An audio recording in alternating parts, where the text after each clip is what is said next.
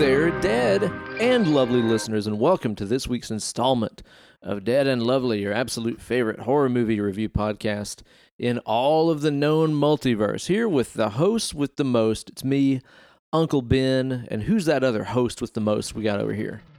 It's time. It's time. It's Steven time. Is that old Hollywood Steve Spratling over there? it's me, Hollywood Steve Spratling, oh, aka uh, Big Van Vader. Big Steve Vader.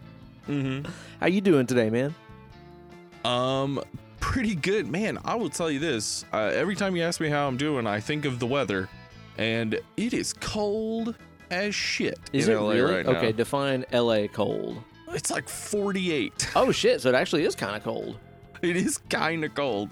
Um, it feels specifically cold because like it's just you're not prepared for it. You walk outside and there's sun out, and you're like, oh, this is gonna be good, and then it's bitterly cold. Then you're wrong about it. In LA weather, it's bitterly cold. Damn, dude. Yeah, this is probably the first podcast this entire winter where it's actually warmer in Tennessee than it is in LA. We're experiencing this. Holy shit! I know. We're experiencing this really nice kind of warm spell right now where it's probably, I think it got up to like maybe 65 today. Oh, And it was nice, man. I just let the dogs out a second ago at, you know, 12:30 at night. Uh-huh. It's still actually quite bearable. I wore some flippity flops today. hell yeah! It got real fucking good to me, and it's supposed to stay that way, but it's gonna start raining and stuff. But still, I'm just happy to have any any break I can from the bitter cold, and happy to see the sunshine and get my vitamin D's us up. Oh, I got some vitamin D for you. Yeah? Oh, yeah. Ooh man, what have you yeah, been doing? You been just some watching? capsules. um, yeah, I've been watching some stuff. yeah. Um, it was uh, we're recording this not long after Valentine's Day, and I watched uh, My Bloody Valentine. oh, okay, right around it. on. Yeah, have you ever seen it? Is that the 3D one that came out like maybe 10 years ago? Oh no, no, that that's the that's the um, remake of an original 1980 Canadian um, horror film. I never have seen the original. No. It's it's got a similar feel to Black Christmas, except it's it's much more of a whodunit. It's similar to Prowler, I would say. Okay, right on. So not great in that respect because I, I don't care for a who done it very much, but it is still good. It's it's still like a fun 80s slasher. So Right on, man. I'll have to check that out sometime. Is that streaming somewhere right now? Yeah, I think it's uh, I think it's on Showtime or, or something. Um or Starz Yeah. maybe. Not positive on that. I remember watching the 3D one in theaters uh, whenever that came out years ago, and I remember thinking it was serviceable. It was a just Yeah. fun, stupid matinee, you know? Yeah, I, that's exactly what I would say about the original. Like if somebody were to tell me the remake was bad, I'd be like, I don't know. Did you see the original? Yeah, look what they're working with. Come on. yeah, not great. One of the main characters in that is uh he's basically Edmund Kemper, serial killer Edmund Kemper. He looks exactly like him, Oh, shit. but with a twirly mustache. Ooh. So charming. yeah, exactly, very much so. I also watch. Ben. I don't do this very often. Okay. When I watch comedy movies, I tend to avoid comedy movies that have any maybe serious tone to them. Okay. Um, I prefer a hot rod or an anchor man, something of that sort. what would you define as a comedy with serious overtones, like you're talking about? God, like all all of them, they Yeah. all at some point have like this, like there has to be a serious moment, and it's just like I don't, I don't know. Get rid of it. I like a Dumb and Dumber is much more along the lines of just being fucking funny. Yeah, yeah. But I watched a movie called Rough Night, which has uh, a lot of people in it that I love, specifically Ilana Glazer. Ooh, okay. Yeah, and it has like it's it's it's funny. It's like funny, and then it turns serious ish near the end. Where like I, I'm saying serious, I'm not saying like it turns into a drama. I'm saying like there are serious implications to story elements, Mm-hmm. which it, as a writer it makes sense, but as a viewer and lover of comedy, it's like I don't give a fuck. I don't need. I don't need serious implications. I, I'm fine with, uh, you know, a man on a horse with a trident. Like, Yeah. I want, I want to see just a ridiculous rumble between journalists. I don't, I don't want, I don't want it to ever get even semi-serious. I just want it to be funny. So I understand that entirely, man. Rough Night was okay. All right, all right. I don't think I've ever even seen a, a preview or anything for that, but it's funny you mentioned uh, Ilana because I just finished everything that they have uploaded of Broad City on Hulu. Hell yeah, that's awesome, man. How uh how'd you feel about it? It's the best, and I already miss it. Like I turn on the TV and I'm like, well, what the fuck am I supposed to watch? Yeah, what am I supposed to do with my life now? I'll tell you what I'm doing with my life. I'm rewatching 30 Rock. Shit, yeah, that's a good one, man. That's a good choice. That's a good one to bounce around to. I loved, I love Broad City though, man. I, it's not like over, is it? N- I don't think so. I I think they have another season. I'm not sure though. Okay, because I think the last one that I saw was like, it's the one that ends, and it's all about like their their friendship and shit. And at the ending, it shows like their Uh-huh. names like written in the concrete and stuff. Yeah, That's the last one that I saw. I don't know. I haven't I haven't really checked on. It's very possible that they were just preparing for the inevitability. Like you know, Comedy Central doesn't keep shows running for a long time. so- Right. Yeah. Well, hopefully they have more to go because I really, really do dig that show. But I'm happy to be watching a 30 Rock again because that is just a fucking hilarious, awesome, awesome show. I also, Yes. I was just talking about this on our last episode. I mentioned that I fell asleep whilst watching The Ritual. Oh right. This time, I stayed awake whilst watching The Ritual. How did that go? I liked it a lot, man. I thought that it was really cool. Like, Awesome. it's not like a fucking you know blow your hair back reinventing the genre kind Uh-huh. of movie but it's just a cool um i don't know it's it's got that thing that i've mentioned that i love so much in in horror flicks and stuff where it feels like the environment that the movie is taking place in is like swallowing the characters up like when the environment is Ah. bigger than the characters like in the Okay. witch or the shining like yeah, yeah. I love that. I think that that's Yeah. just like a really, I don't know, like claustrophobic, really uh, hopeless kind of scenario. So this movie had a bit of that going on with some really cool, uh, mostly practical. Well, I'll say partially practical Uh huh. creature design and some some cool surprises and cool set design and stuff in there. It's on the it's on Netflix right now. Yeah, yeah. Uh, I would definitely recommend watching it, man. And it's only like an hour and a half. It doesn't really overstay its welcome or try to Sweet. you know, stretch itself too thin or push itself too far. I thought it was cool. It seems like a lot of people are like not stoked about the ending. Like I, I've seen a lot of people that are like, "Yeah, I really liked it, but I didn't like yeah. the That's what I've heard. I liked the ending. I thought that it was just fine, man. Huh. Yeah. I, I have to learn not to listen to people. Yeah. I rarely agree with them. so I would definitely recommend checking it out whenever you get yourself a minute. I'll tell you what else I'm enjoying right now, Steve. What it is. So, uh, for you loyal Dead and Lovely listeners, you guys will remember back in October for our uh, Fright Night and Dusk Till Dawn Uh huh. episodes. Me and Steve were doing those live in person because he was in the great state of Tennessee. So Hell yeah. we recorded those episodes and got progressively more and more drunk on White Russians as we were doing it.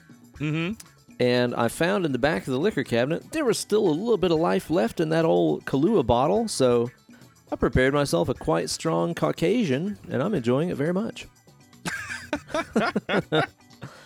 that is, the, I mean, like white Russian, Caucasian. That's what it is. Yeah. That's what it is. Exactly, But man. then, but then that makes uh, any reference to a black Russian uh, Ooh. bad. So we it- just call them white Russians, Is it- not Caucasian. Is a black Russian just basically a white Russian with no dairy? Is that yeah, right? yeah. It's just Kahlua and vodka. Yeah, Right on, man. Right on. Well, I do enjoy White Russian. What are you drinking tonight? You got anything? Yeah, man. I'm uh, sipping on a 60 minute IPA, Dogfish Head.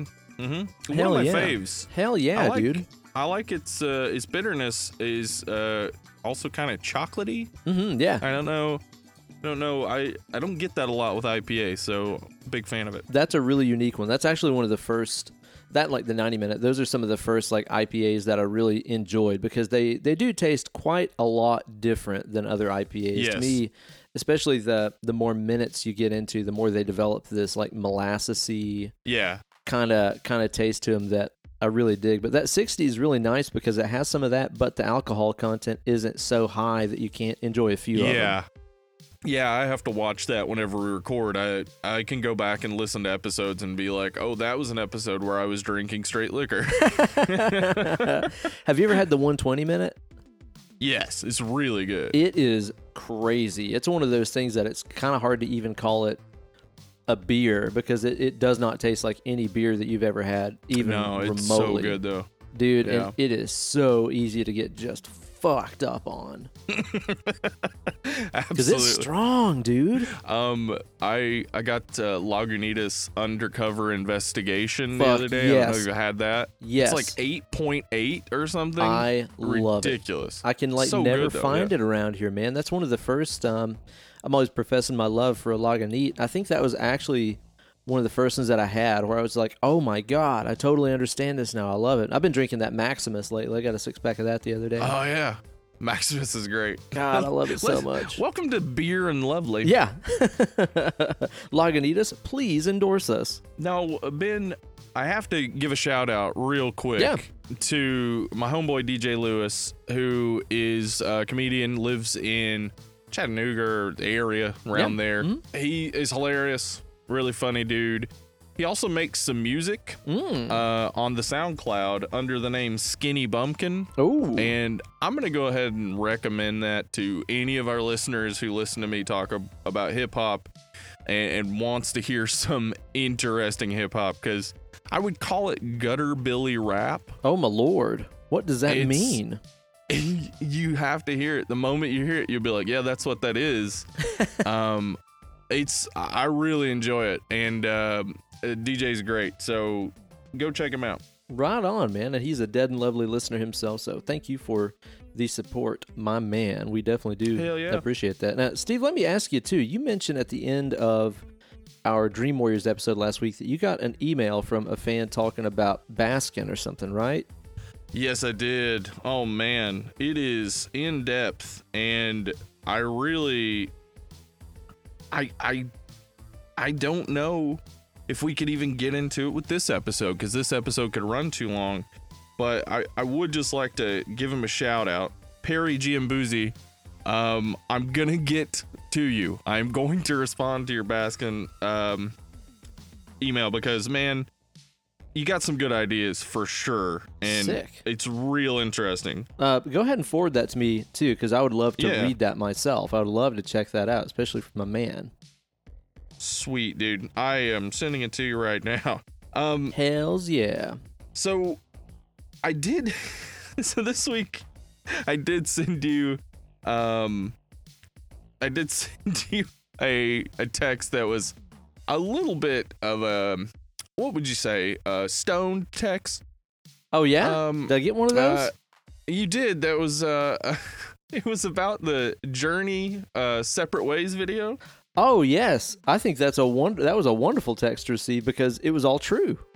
All of it was true. Um, well, Ben, not not to outdo myself, Hit me. but I just want to talk about Joan Jett's bad reputation video real quick. I haven't seen it. What the fuck is it about? it's okay here's basically what it's about is um newspaper headlines that essentially read things like joan jett the best. Record companies eat shit. Jj like is a goddess. Kicks dicks. Like i made all that up. None of those are the headlines. The headlines basically say those things though. They're just like the record companies are rejecting Joan Jett and the Blackhearts, and then they decide to record their album independently, and then they, you know, really take off, and all the record companies are like, you know, kissing their ass. Um, it, it really struck me that that goes so against what I think of when I think of Joan Jett. I think of her not giving a shit in the least bit that the record companies didn't want them. and then you see this, and this whole video is like, yeah, you- we don't even care if you don't want us. I've got to see like- this, dude. There's something about that era of we'll music take our ball and go home. Dude, yeah. like they just didn't know what was cool yet. Like, have you watched some of those No. like really early, like Billy Joel videos? Like, it's still rock and roll to me and shit like that. mm-hmm. they are the lamest. Like, they're the lamest so videos ever. And they're like, I don't know. I guess this is cool. Like, they really had not figured it out by that point. I watch um I this I would call a bi-monthly ritual. Uh every 2 weeks I will get into an ABBA phase and I watch ABBA videos because Yeah, because ABBA's fucking awesome, man. first off ABBA is fucking awesome, but second off their videos were they were made like when people started making music videos but not necessarily when the songs were popular. Mhm. So if you watch all their videos, they all they look the same basically in all the videos. They never really age. Very Swedish. And the two dudes in the band obviously don't know English, but there's so many times it shows them like lip syncing to the music, and they are obviously not saying anything Tight. close to. I'll tell you, my ABBA jam is "Lay All Your Love on Me." That's my fucking jam right there. That's a great one. I love Fernando because Oh is the most- yeah, it's the most inexplicable song by a Swedish band of all time. Absolutely. What war? What war was he going off to fight? When? When was Sweden ever in a war with anybody in the modern era? And also, why is his name Fernando? There's a lot of questions that get asked by by ABBA songs in general. I think. Yeah. you know, on the subject of that that Journey video you were talking about, we were playing a uh, a big ass skank banger show the other day in Knoxville. Hell yeah.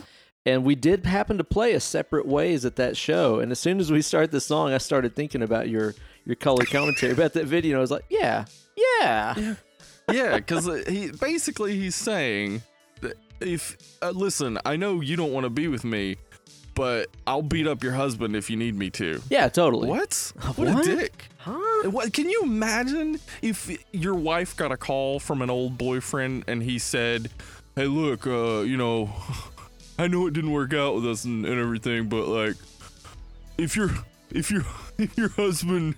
You know, is a dick. I can come beat him up and we could be together. Also, who the Oh, fuck could Steve yeah, Perry cool. beat up, man? That's true. I'm so surprised by how Steve Perry in the face looks like David Tennant gained 100 pounds, but then you see his body and you're like, no, he looked just like David Tennant. Like he's Oh a skinny little spindly man, What the but he's what? got like this chubby ass face. Whoa. we're, talking, we're not talking shit about Steve Perry, by the way, because Journey fucking awesome. Yeah, best and singer of all Steve time. Steve Perry's voice is amazing. Yeah, in the top three. He's he's you know he's not Freddie Mercury, but he's not real No. far off either. No, it's true. I, it- listen, Journey, like, I, I didn't grow up in the era of all this music I'm talking about. Like, it was a little before my time, but Right. like, that's the stuff my mom listened to. So, like, that was growing up. '70s music was was what I thought was on the radio because she was always listening to classic rock. Yeah. Which at that time I was thought just was the cool rock. stuff. Yeah. Um. Well, I mean, by the, by that time there was hair metal and stuff, and Mm-hmm. other than Guns N' Roses, um, I wouldn't say a lot of those bands still stick in my rotation. Mhm. Um, I, say li- you're mean, an I, asshole. I still like hair metal for sure. If it's on, I'm like, yes, Poison, etc. But uh, I just don't. I I think we lost something there. I don't know if it was disco that made people react so vehemently against tradition or whatever. But like, You know, there's a really interesting thing that happened um, whenever we reached the the disco age and the way that it impacted music. I'm gonna hit you with this real quick here, not Hit to up, digress yeah. too much, but I think that this is really fascinating. So, you know, up until the age of disco, most of our recordings were still at least reasonably recorded live and naturally where it would just be Mm-hmm. Yeah. you know a drummer and he'd play a part or Mm-hmm. maybe they'd record the whole band live before everybody wall of sound style. yeah, exactly, Mm-hmm. exactly. But basically, whenever we hit the disco age, which was music, of course, specifically designed for for dancing, Mhm. and a lot of the synthesizers and stuff that were being made at that time featured this bold new feature called arpeggiator, Mm-hmm. which is where whenever you hear a lot of those old records and you hear the the keyboards going like Mm-hmm. single notes of a chord going on really fast. That's just a guy holding down one key Yeah. and it makes an entire chord happen like that. Well, I had a Casio growing up. you I know how it worked exactly.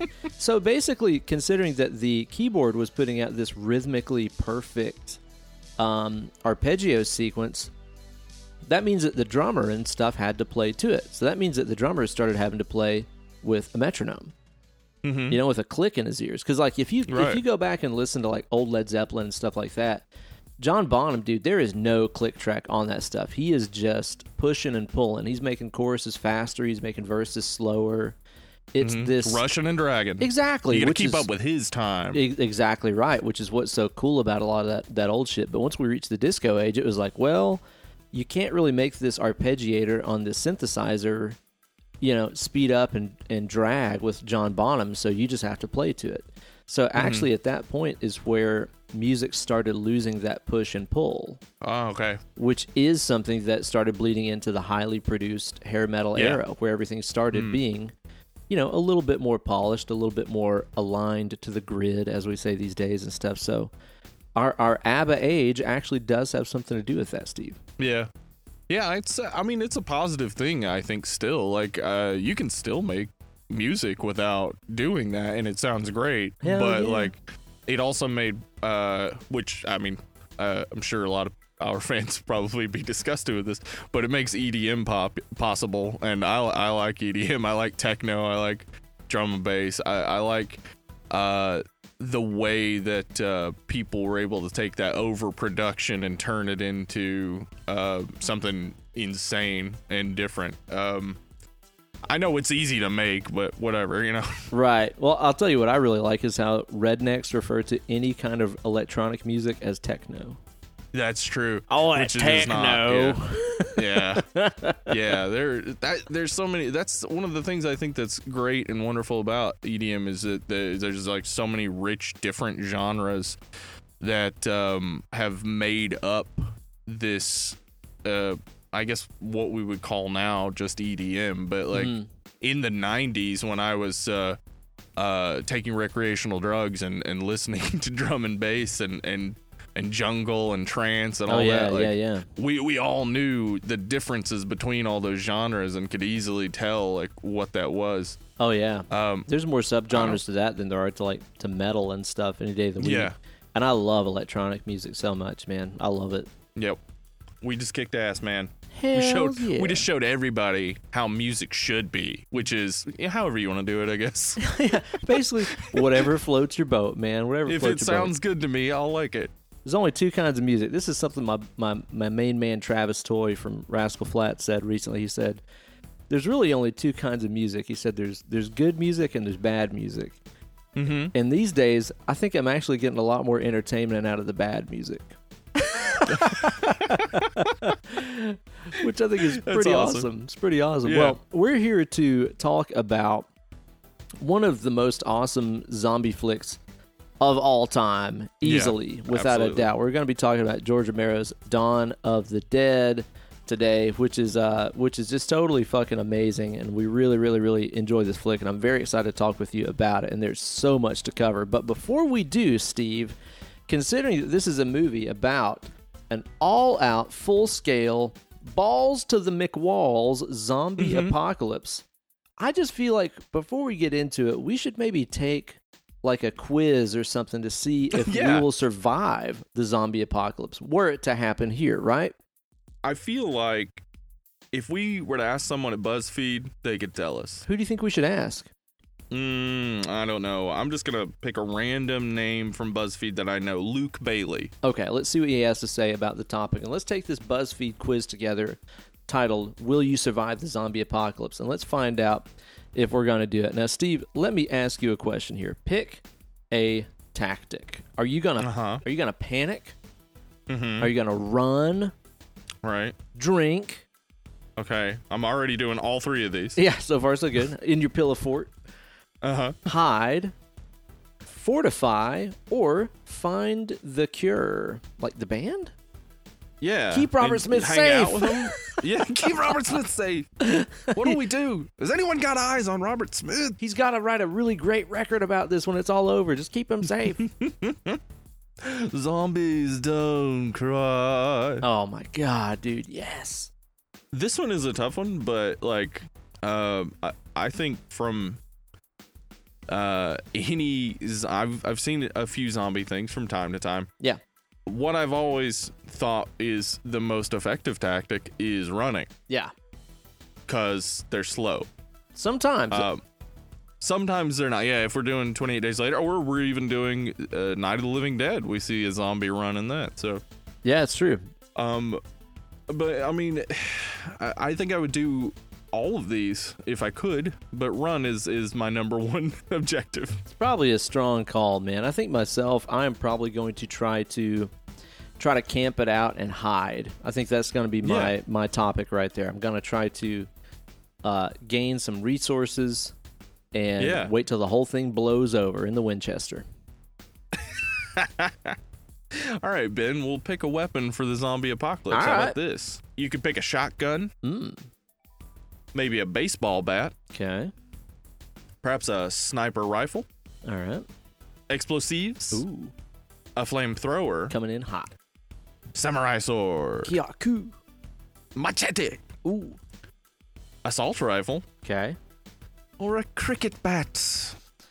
Okay. Now, this is where my video game instincts really kick in.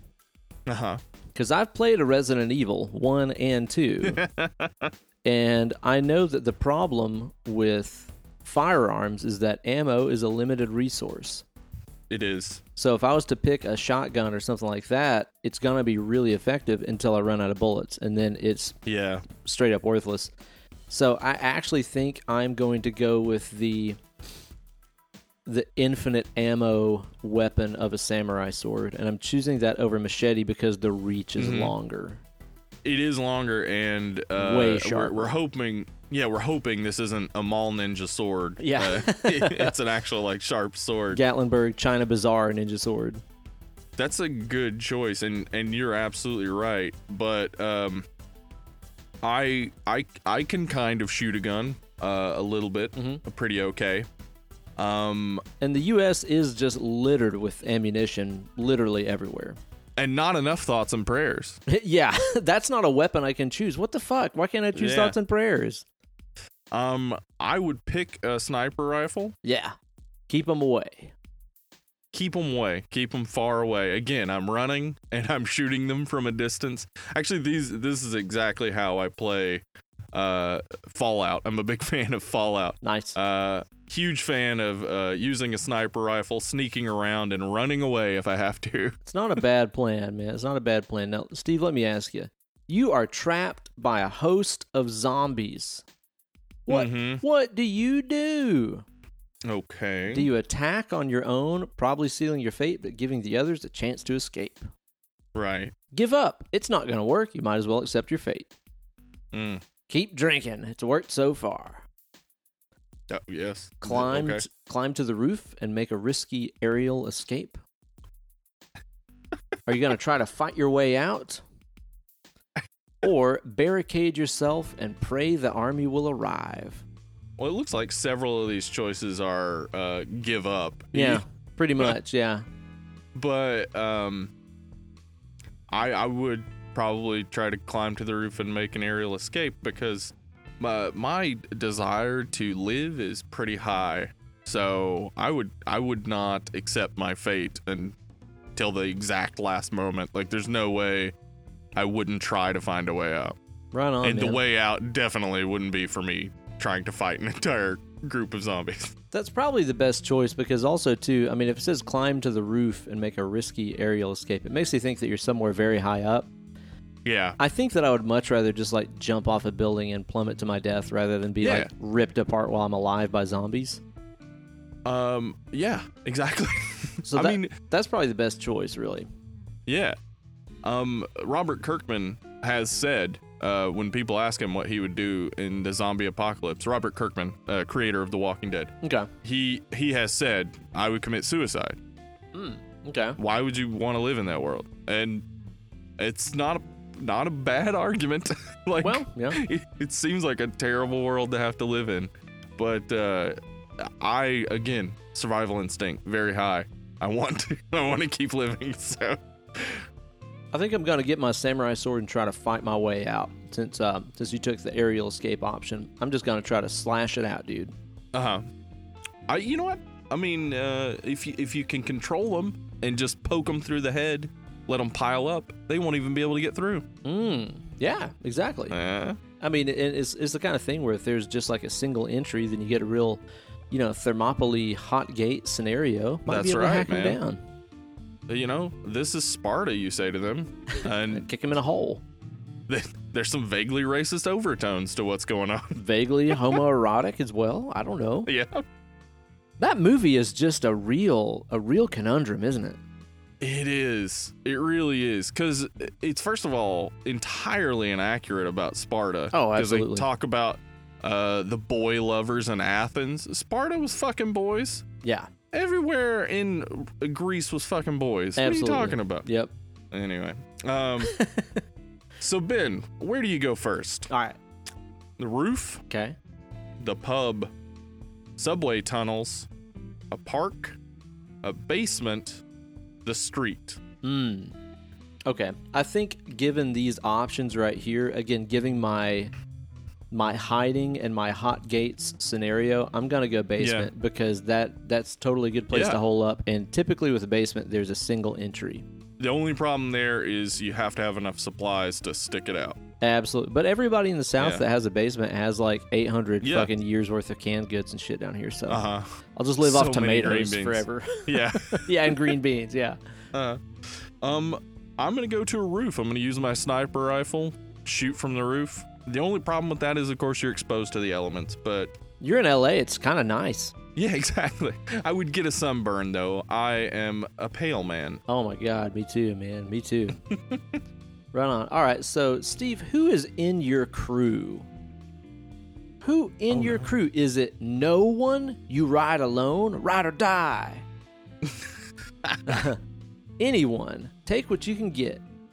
Is it a is it a best friend where you have each other's Mhm. back? Family, the most important. Family. Carefully chosen crew to survive. There is no other option. Or a lover. Your favorite word. Love will I keep hate you that safe. word so much. Yeah. um, I I mean, one of are, is this like basketball? Or are we picking teams? I don't understand. Like the likelihood is I would be with my wife Yeah. and she would trip early on and get killed Bless her. because she she trips over nothing all the time. Yeah. Yep. Yep. Yep. Same. But I would start out with my lover, I guess. But I guess if I'm just picking my team, I would say uh, a carefully chosen crew. But that then you end up maybe like uh, the the motorcycle gang in this, where your carefully chosen crew is a bunch of people who are demented. so Stuff gets pretty interesting at that point. yes, I'm just gonna say lover. Right on. I think I'm going to go with that carefully chosen few, which would include my lover.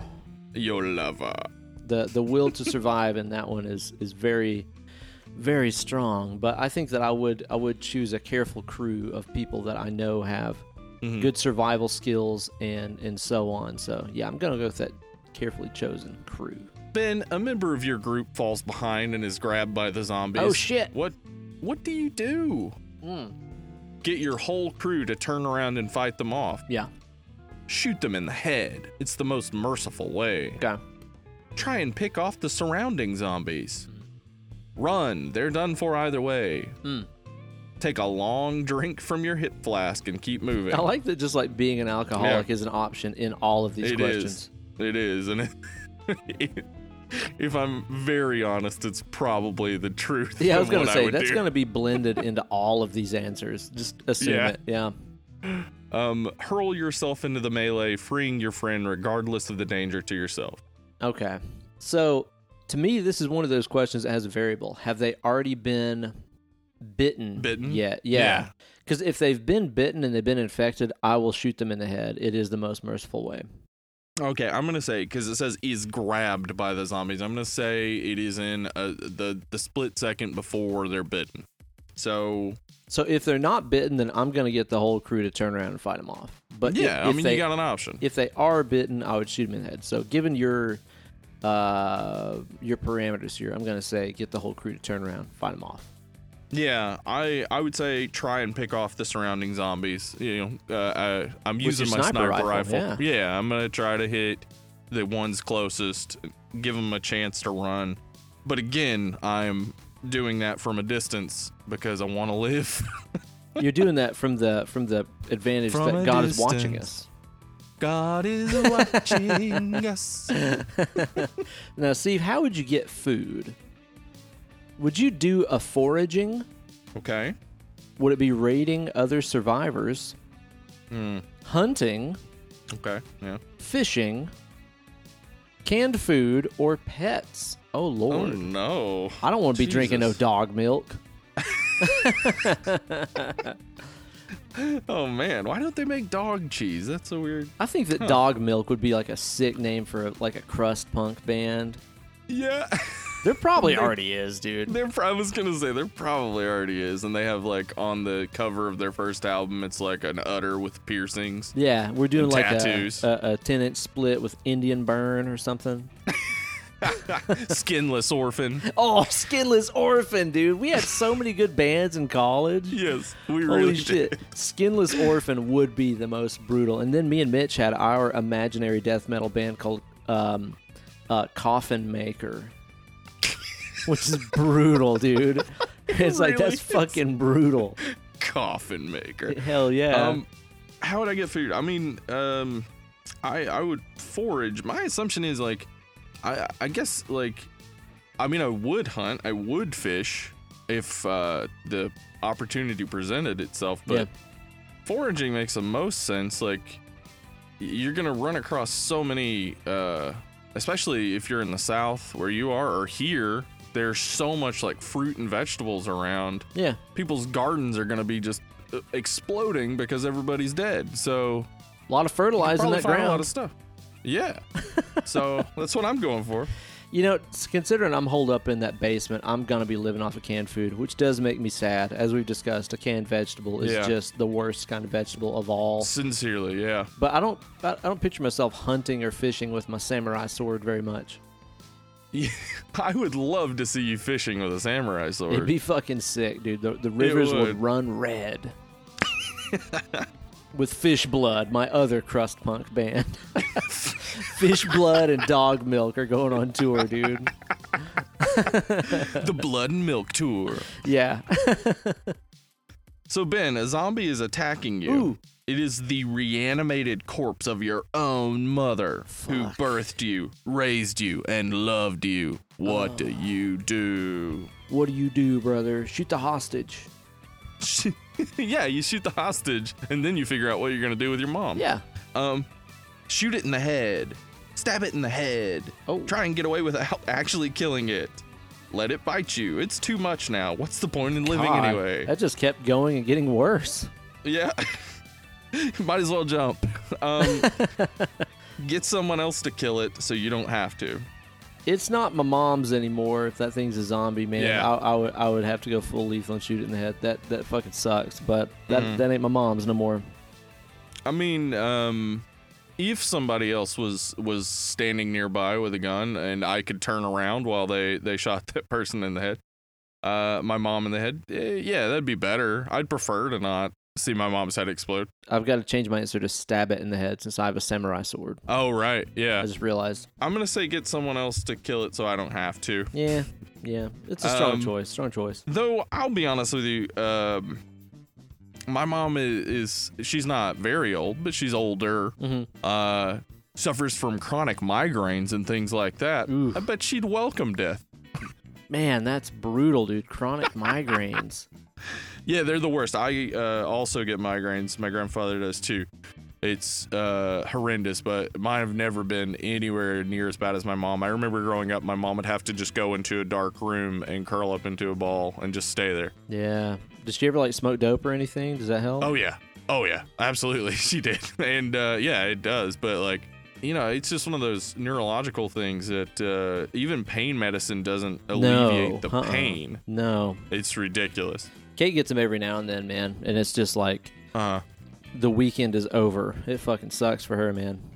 dude, real quick, fun story about me. I used to get sex migraines. What? Like from banging, you Mhm. get a migraine?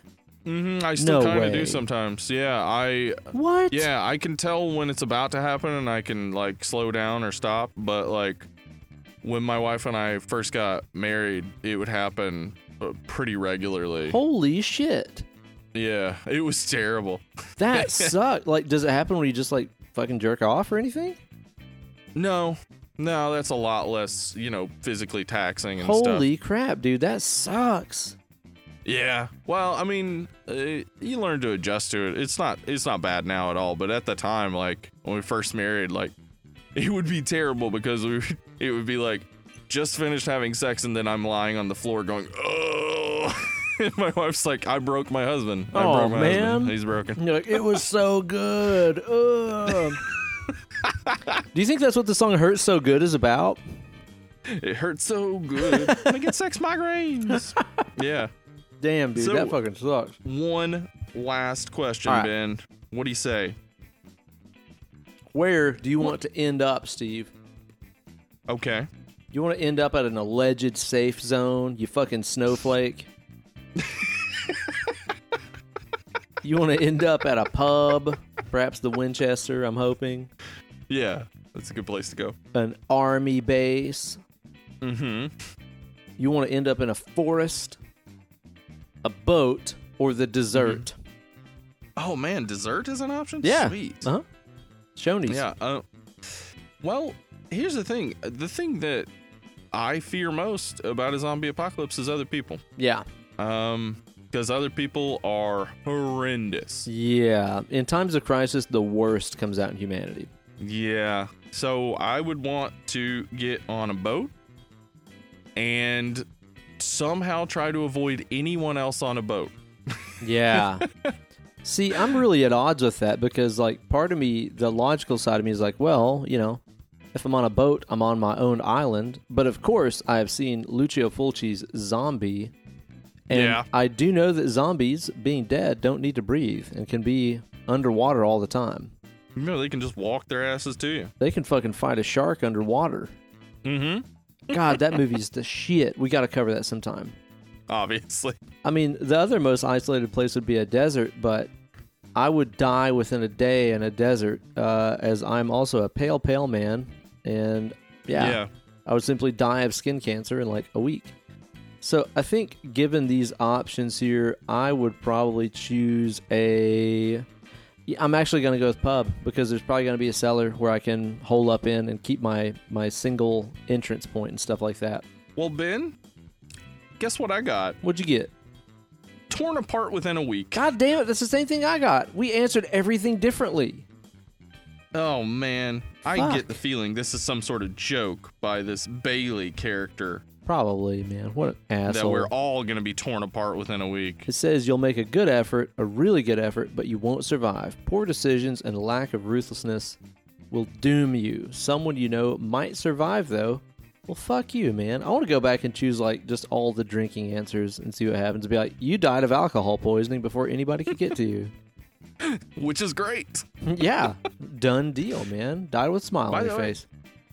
Um, I, yeah, I don't know, like, because uh, seriously, like, all of my answers were keep my distance and run. Like, how is that torn apart in a week? Yeah, I don't really understand that.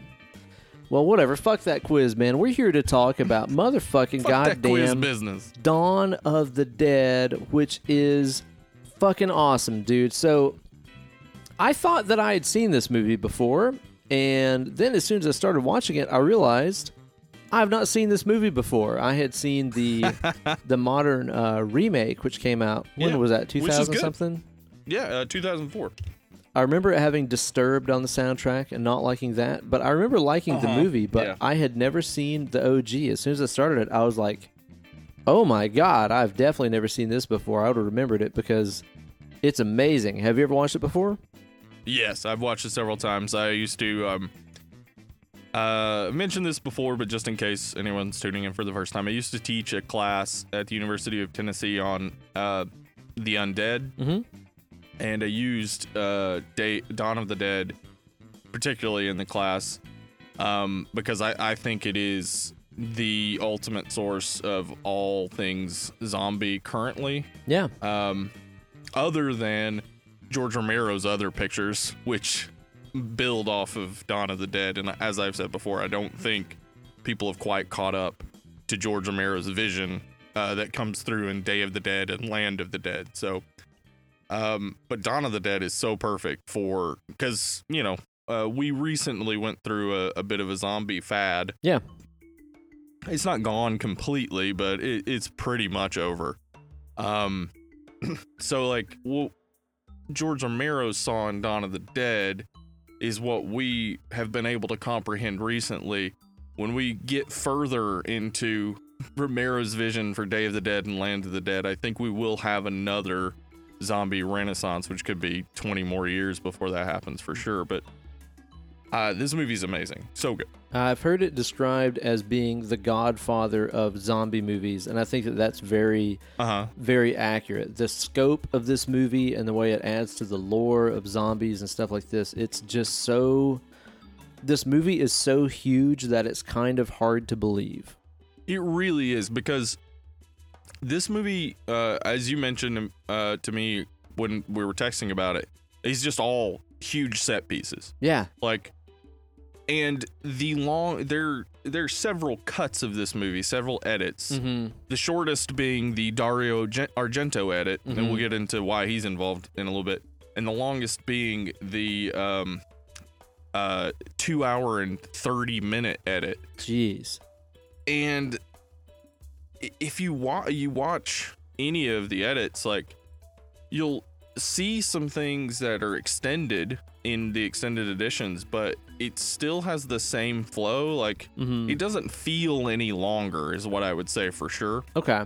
but that is the thing about this movie is that this movie is just full of set pieces and then downtime and it can get it can get tedious i guess if what you're expecting is a bunch of zombie killing Right. Although there is fucking plenty of of that. that. Oh my Yeah. god, dude. The the cut that I watched was I think like two hours and nineteen minutes or something yeah like that. i think that's the the original theatrical us theatrical release okay, right on. Is that the one that you watched too? yeah that's the first i watched the first one i also watched the extended one Right Um, on, man. just for fun i guess And we got to mention that this movie contains a a holy trinity of horror in my book, which is to say this Mhm. combination of George Romero and mm-hmm. Dario Argento and Mhm. soundtrack by fucking Goblin. you know what? Let's just go ahead and uh, turn that into what is it? Uh, Quadrinity? Yeah.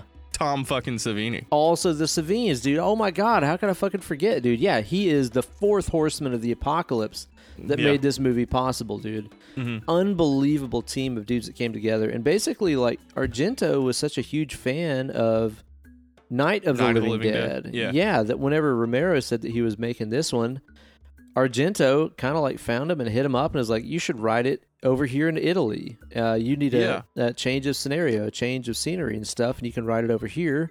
And basically, he he did. Romero and his uh, Yeah. his wife, right, Chris? Yeah. They they stayed in Rome with Dario Argento and they he wrote the script. And Dario Argento does not really speak English, and George No. Romero does not speak Italian. No, And uh, George Romero's wife talked about. I'm sorry, I can't remember her name. Uh, she talked about Chris is her name. Chris, yeah. that's right.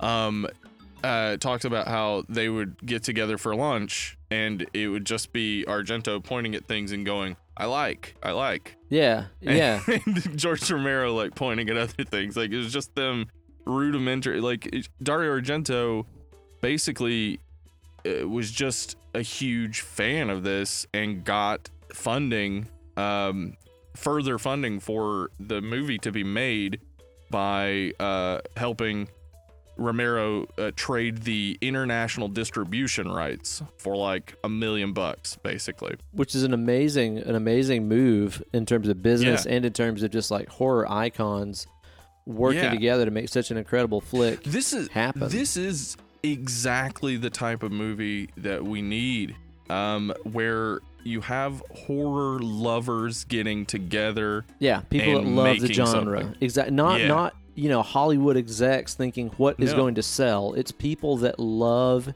each other's work and love the genre getting Uh-huh. together to make something awesome happen. This is like the temple of the dog of horror movies. It is. Um, so that that all happened. Also, um, around the time before uh, he even decided to make a sequel, he had gotten together with his college buddy, who invited him to a property his co- his company managed, which was the Monroeville Mall, Mm, which mhm. is where Dawn of the Dead is shot. Um, his buddy showed him around, showed him some of the hid- hidden areas of the mall, and uh, joked about how someone would be able to survive in the mall in case of an emergency.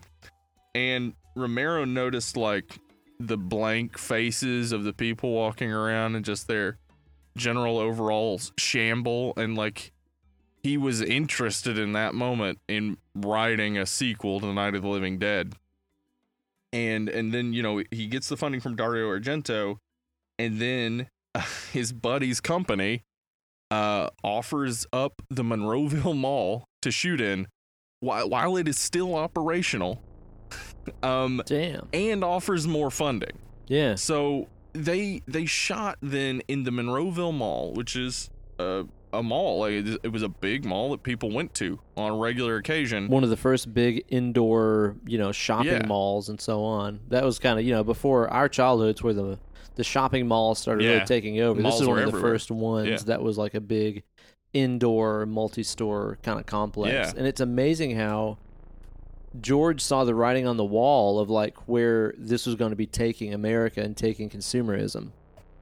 Yeah, and so they they shot between eleven at night and seven in the morning.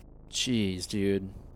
They had to have everything cleaned up and and be out by seven because the customers would show up. That's So- unbelievable, considering especially towards the later scenes in the movie Mhm. where they started making a real mess in the mall, Mhm. and you're talking about the driving scale. motorcycles, cars in Dude, the mall. totally, man, and I mean, Mhm. just hundreds of people on the set at a time. It's Mm-hmm. it's absolutely unbelievable that they made this and work. think like that's that's one of the things that they talk about the, you sent me uh title of a documentary and i checked it out i can't remember the title though oh is it um the dead the dead will walk or something like that yeah, I think that's what it Yeah. is. I just looked on YouTube for making of Dawn Yeah. of the Dead, and there's this amazing, what is it, about an hour long documentary about it. yeah it's about an hour huh It's so fucking good, man. so in depth so great and what they talk about is that the people of pittsburgh just because like they were proud of night of the living dead which was also shot in pittsburgh which is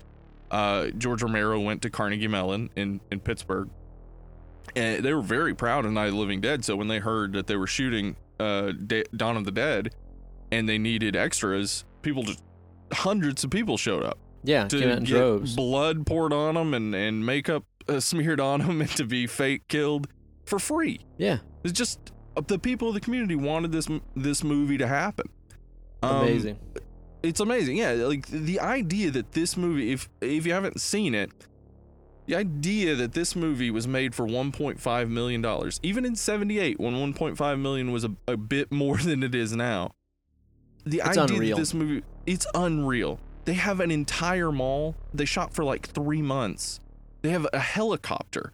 They have Trucks. tons of actors, tons trucks, all sorts of stuff that you couldn't possibly get for 1.5 million dollars. No. Which which means that these people in Pittsburgh just came together to make this movie. Well, that's, something that they were talking about in the documentary too. Is that a lot of those people that you see later on in the movie, like in the mall or even in the beginning Uh-huh. of the movie in the crowds and stuff like this, like those were just people that would show up just to be in the movie and work for Yeah. like a dollar and a donut. Like they would be there Yep. from, like you said, eleven at night to six in the morning, and they'd get paid by a donut.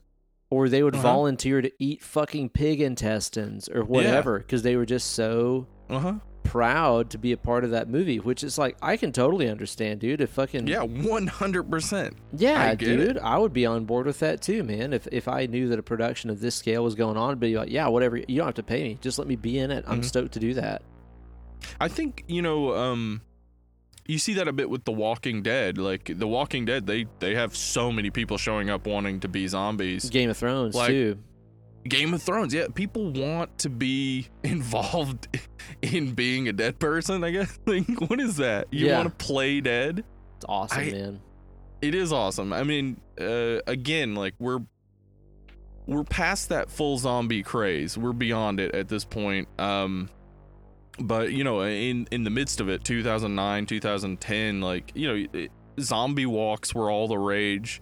Yeah, so when Walking Dead was like every everybody's fucking TV was on Walking Dead and Yeah. all that shit. Yeah, so like uh, it's real interesting to me, and, I, and we'll talk about it more. I think as we get into this, but it's real interesting to me how much people identify with zombies. Right. and how weird it is that when we all think of ourselves in a zombie apocalypse, we think we would be the survivor, but when we all like imagine ourselves in a zombie movie, we want to be the zombie. Yeah, Like, that's it's the like man, that'd be fun really fun to be the zombie. Yeah, that's a re- that's a really good point, man.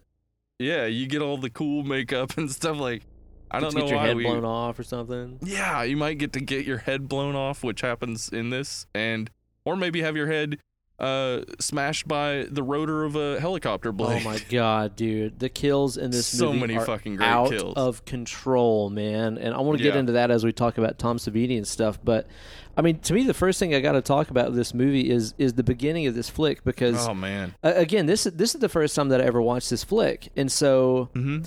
I didn't know much about it, but I knew it was a zombie movie in a mall. Mhm. But it's actually about like what would you say, forty five minutes to an hour before you actually get in the Mhm. mall. About yeah, I'd say about 40 minutes. This movie started, and I was like, "Is this the movie that I thought that it was?" Because it begins in this newsroom where it is just our our main kind of character there, Fran, waking up after a nap, sleeping against a wall, and waking up to total chaos. Yeah, of newscasters and guests arguing about what's going on or whether it's a hoax. It's like very uh, War of the Worldsy in a lot of ways. Mhm. Where people are arguing about what to do and people are panicking and people's tempers are getting really, really, really flared up and they're yelling at each other and shit.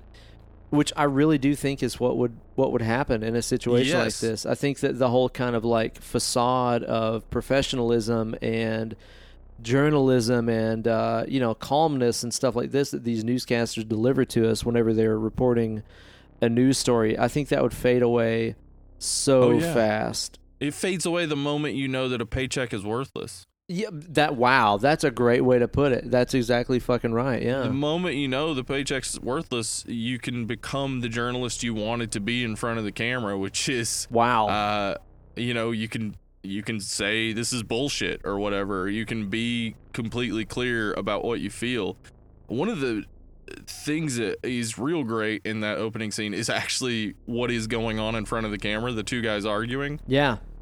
it's a it's great they I know. deliver it so perfectly well and like They seem um, pissed, dude. they seem real mad.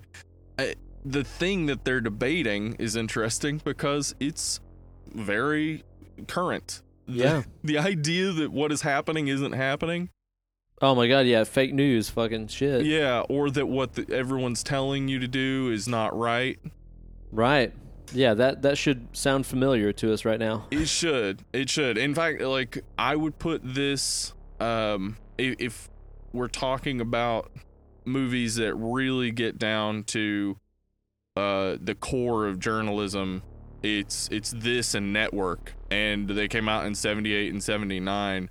Like people were really obsessed with news and where they were getting their media from and how like how true it all was even then. Mm-hmm. Um, so uh, it, it's weird when we think that people, you know, people think, oh, this fake news stuff, that's all new. No, it's not. Like, people have been talking about that or just dismissing things that everybody knows to be true for a long, long time. I love too how this movie starts out though, and there's no like you know, the year is 1980. The zombie plague broke out 10 years prior. Yeah. Like there's none of that. Like you are just You just dropped into it. dumped right into it. Yeah, which Yeah. is very different from other movies of this time period where there usually is some kind of you know, setup. Like you think about the Star Wars Yeah. crawl at the intros. It's like Mhm. there's usually something telling you where you are, but in this movie it starts with Fran waking up in the middle of this total fucking pandemonium and it does not stop for like an hour and a half because as soon as you're done with this like newsroom utter shit show just seeing society fall apart even on the broadcasting level you're immediately taken to this uh, apartment raid scene this evacuation and this um, extermination of zombies in this apartment building that are Mhm. all like black people and haitians and stuff right Yeah, it's it is a building that is absolutely populated with just minorities, um, which is you know uh interesting already. Like what what is it that they're going for in this building? Like, why is the SWAT team surrounding this building? What Yeah. we get from the little bit that you hear in the background and the some something you can gather from the snippets of conversation is that everyone has been ordered to evacuate private residences and gather in the designated uh, points Mhm. where they will then be protected supposedly by uh, the armed forces. And so these people in this building refuse to leave. Mhm. And this is the reaction to that. They send in a SWAT team uh, of people to just start shooting. Like, Yeah, they annihilate everybody, and there is some awesome, there's awesome some gore, kills. dude. Yeah. That that headshot in there, uh huh. holy shit, man! That's just that's Savini all over the place. Like that's like maniac, you know, fucking Yeah.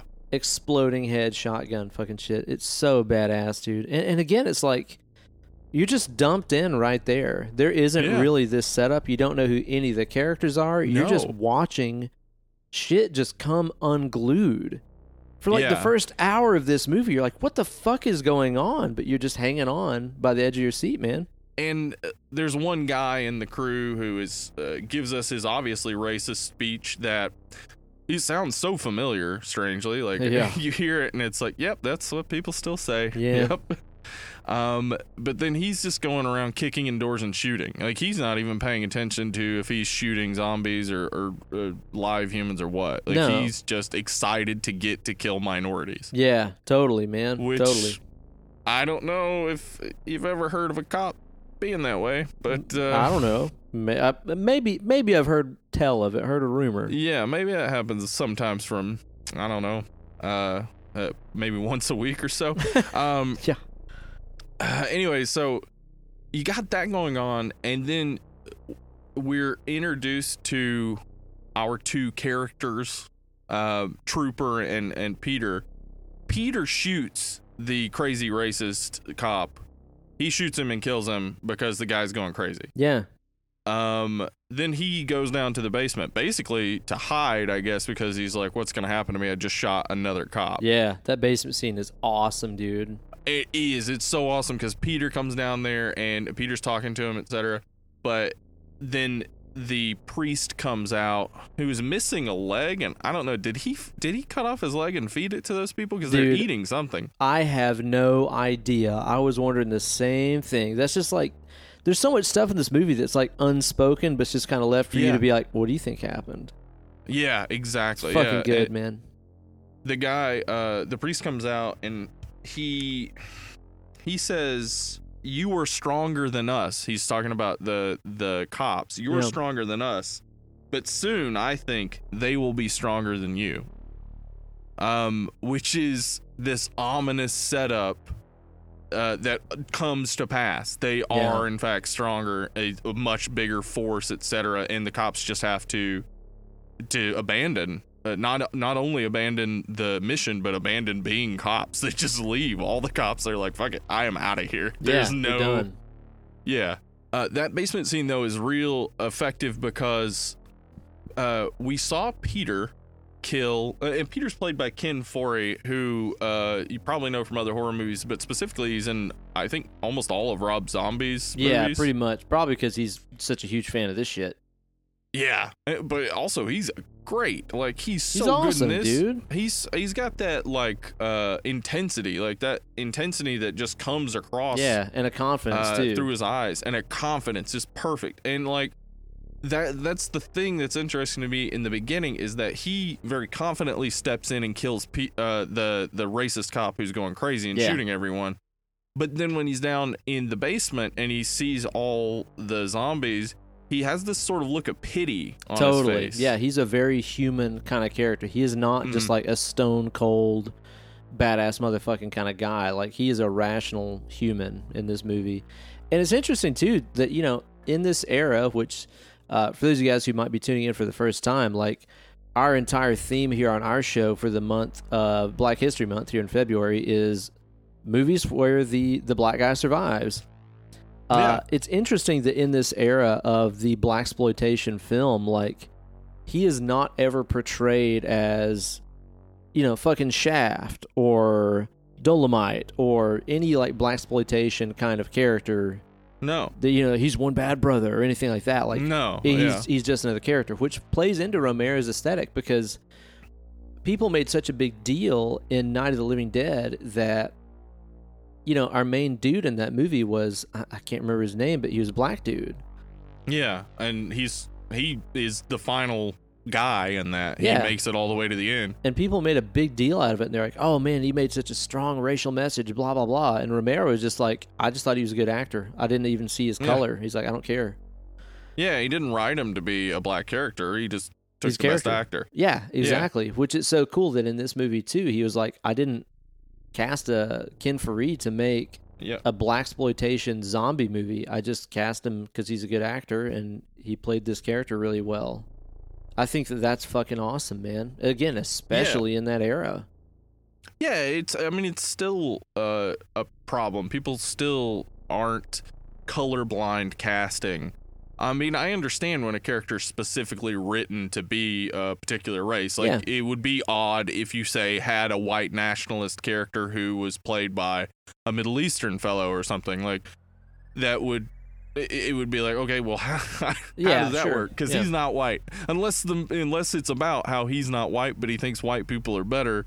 Uh, like it, it's going to be a problem. But Or generally, unless it's most, Tyrone Biggins, the black white supremacist. it might. Yeah, he doesn't know he's blind. God, that skit is still fucking amazing.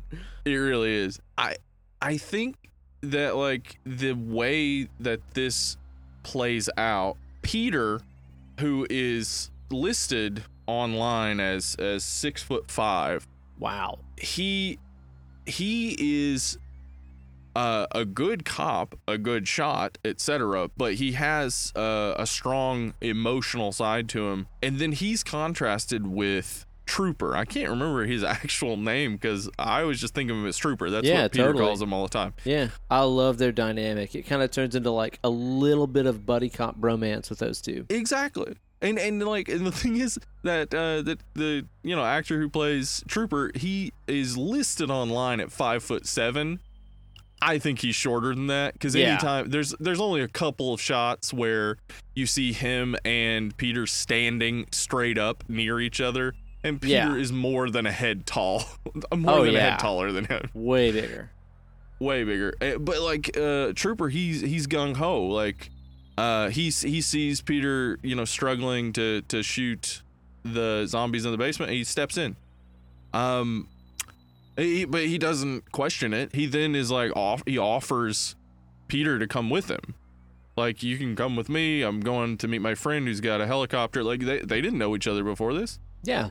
Uh, but he, uh, they, there's this immediate sort of bond between them that really does play out well throughout the movie. Like they, they play off each other exactly like you said. Like it's a buddy cop movie. And it's a relatively small cast. We've got the the buddy cops. We got Fran, who is our our our lady that worked at the news station. Uh huh. We've also got Steven, um, AKA Flyboy. exactly, who was also he was like also a newscaster or something, Yeah, right? yeah. He flew the chopper, uh, the weather Right. copter or whatever, traffic copter. And he's kind of the uptight sort of dude of the whole bunch. Yeah. He, he's also the least, like, the least capable. Yeah. Um, I mean, Fran doesn't know how to do any of the things that she needs to do at the beginning. Yeah. But she quickly picks them up. and I love it. She's a badass dude, and that, She's that's an something. absolute badass. Yeah. That's something that's so cool too about when you watch like the making of this movie and stuff. You see that George Romero. Part of what makes him such a cool director and stuff is that he listens to his actors. You know, Mm-hmm. he listens to his actors whenever they say, "I don't think this character would do this," or yeah. "Well, I think my character would do this," and he goes, "Okay, let's shoot it." yeah. And there's a huge scene in this movie where Fran uh, is encountering this zombie who's like eating a guy, and like in the original script, It's at the airfield. exactly in the original script, you know, she was supposed to like scream and run away and stuff like this, and, and yeah, she told George Romero, she's like, I don't think that she would do that. Mhm. Like, I don't think that she would scream and run away and be the dainty, effeminate flower character. And he listened and he said, "Okay." He's like, "I think you're right. Let's go with it." Yeah. And it's so cool. She is kind of the opposite of the the typical when you think about a zombie movie from back in the day, you know, running and twisting yeah. her ankle and getting overtaken by the zombie. She doesn't do Exactly, any of yeah. that. She's actually very stoic, even though she is, you know, later portrayed as kind of being almost the most vulnerable one because she uh, announces that she's pregnant and stuff. Yeah. But she doesn't give a fuck. She is still in it to survive, man. Yeah, and that's that's the interesting thing that you you get absolutely immediately that Peter recognizes is when they're when she goes out to the uh, the copter the helicopter and uh those other cops are there like raiding the cop station um she doesn't react in a, a way that sh- indicates that she is worried about this situation Yeah. And then the guy asks her for cigarettes, and she says, "Oh, I don't have any cigarettes." And then the second they get in an airplane, she lights up a cigarette, and Yeah. I love, I love Peter's face because he just looks over at her, and he he gets this smirk, just like, "Okay, I see. Like you, you are smart. like you Yeah. know what you're doing." And dude, the thing is, is like that is how most of the women in my life would Yeah. act and react in this Exactly. situation, dude. Yeah, like oh my god, I grew up with uh, a grandfather who uh, screams and yells and is a, a hulking uh, man, uh, and I grew up with uh, a bunch of women who would just hear that screaming and yelling and go, "Oh, shut up, bud." Yeah, dude. It's But- like, dude, I, I'm serious, man. I, I know exactly what you mean. It's like so many of the women in my life are so much more fucking hardcore Yeah, and badass and stoic than the men that I've known in my life. That's just a Oh, yeah. fact, dude. That's just a fucking 100%. fact, dude. I mean, like like I mentioned on other podcasts, man. It's like, you know, Kate's grandmother on her mom's side, who who was you know, Oma. functionally my grandmother. Yeah, Oma, dude. It's like, man, uh huh. she lived through the fucking war, dude. She was in Yeah. Berlin in World War II. It's like She's a badass. she's been in the shit and she is a fucking badass dude she is Mhm. so much more hardcore than any dude i have ever known in my life so i really appreciate the representation of uh, uh, of fran in this A movie strong woman. yeah but Yeah. At, but at the same time at the same time she's not like this um i don't know ball crushing emasculating Yeah, character. She's just like, well, whatever. She just fucking deals with Yeah. shit. It's fucking awesome. It's a great portrayal. Yeah, that I mean that is that is like the negative when you tell uh, a male writer to write a strong female character. He's like, "Oh, so like write a dude?" Yeah, exactly. Or like write a man hating fucking hardcore. Yeah. exactly. Yeah, cuz that's a strong woman, a real bitch. Well, Like, yeah, because that's probably what a man might think, right? Yeah. But like uh, that's I mean that's not it. That's not a strong man either. A dick uh, of a man is not a strong man. It's a weak Right. man. He's afraid. That's why he's a dick. Yes, He's exactly. full of anxiety and fear. Yep. Um, so yeah, like her choice to not scream, but that's the the one great thing in that scene is she doesn't scream, but she is also frozen in fear for a, a bit. Mhm. She has to overcome being frozen, but what happens is she recognizes she's frozen because she doesn't know what to do. Yeah. So later, later she insists that they teach her how to shoot a gun and how to fly the helicopter and stuff like. She wants to know what to do. yep. And, and guess what? She learns those skills just fine. Yeah, she learns them just fine, no problems. Whereas the flyboy, who is great at flying a helicopter, never really gets the hang of shooting a gun or, uh, you know, being uh, present and aware in a stressful situation. He always seems to do the wrong thing. So there's a good juxtaposition there then that helps us further recognize that she's a badass. And the cool thing in this movie too is after we get that initial newsroom scene and then we get the the apartment raid scene, which is just total you know, it's one of those things that like you didn't really, really, really, really need that apartment raid scene for the story to to progress and stuff. Right. But to me, dude, it is just such strong world Uh-huh. building to let you know what's going on on the street level. Like it just lets you know how the world is working right now. That is the absolute beauty of this movie. Yeah. Is that if you watch the full extended version, all you're getting is more and more about the world. It's really like if somebody were to say to you, like, hey, we added uh 10 minutes to every Game of Thrones episode, it would be like, awesome, great. Yeah. I'd like to watch it. I'd like to see that. And the cool thing is too is we also get other world building stuff like whenever you see the the big gang of just The basically motorcycle gang. well like Yeah. the big gang of beer drinking rednecks and stuff oh, that oh right right when they're flying over and, Yeah. and that is a huge deal too because exactly what we were talking about the cops are raiding this uh, uh apartment building full of minorities and just shooting people yeah. But then the white people are just fucking drinking beer.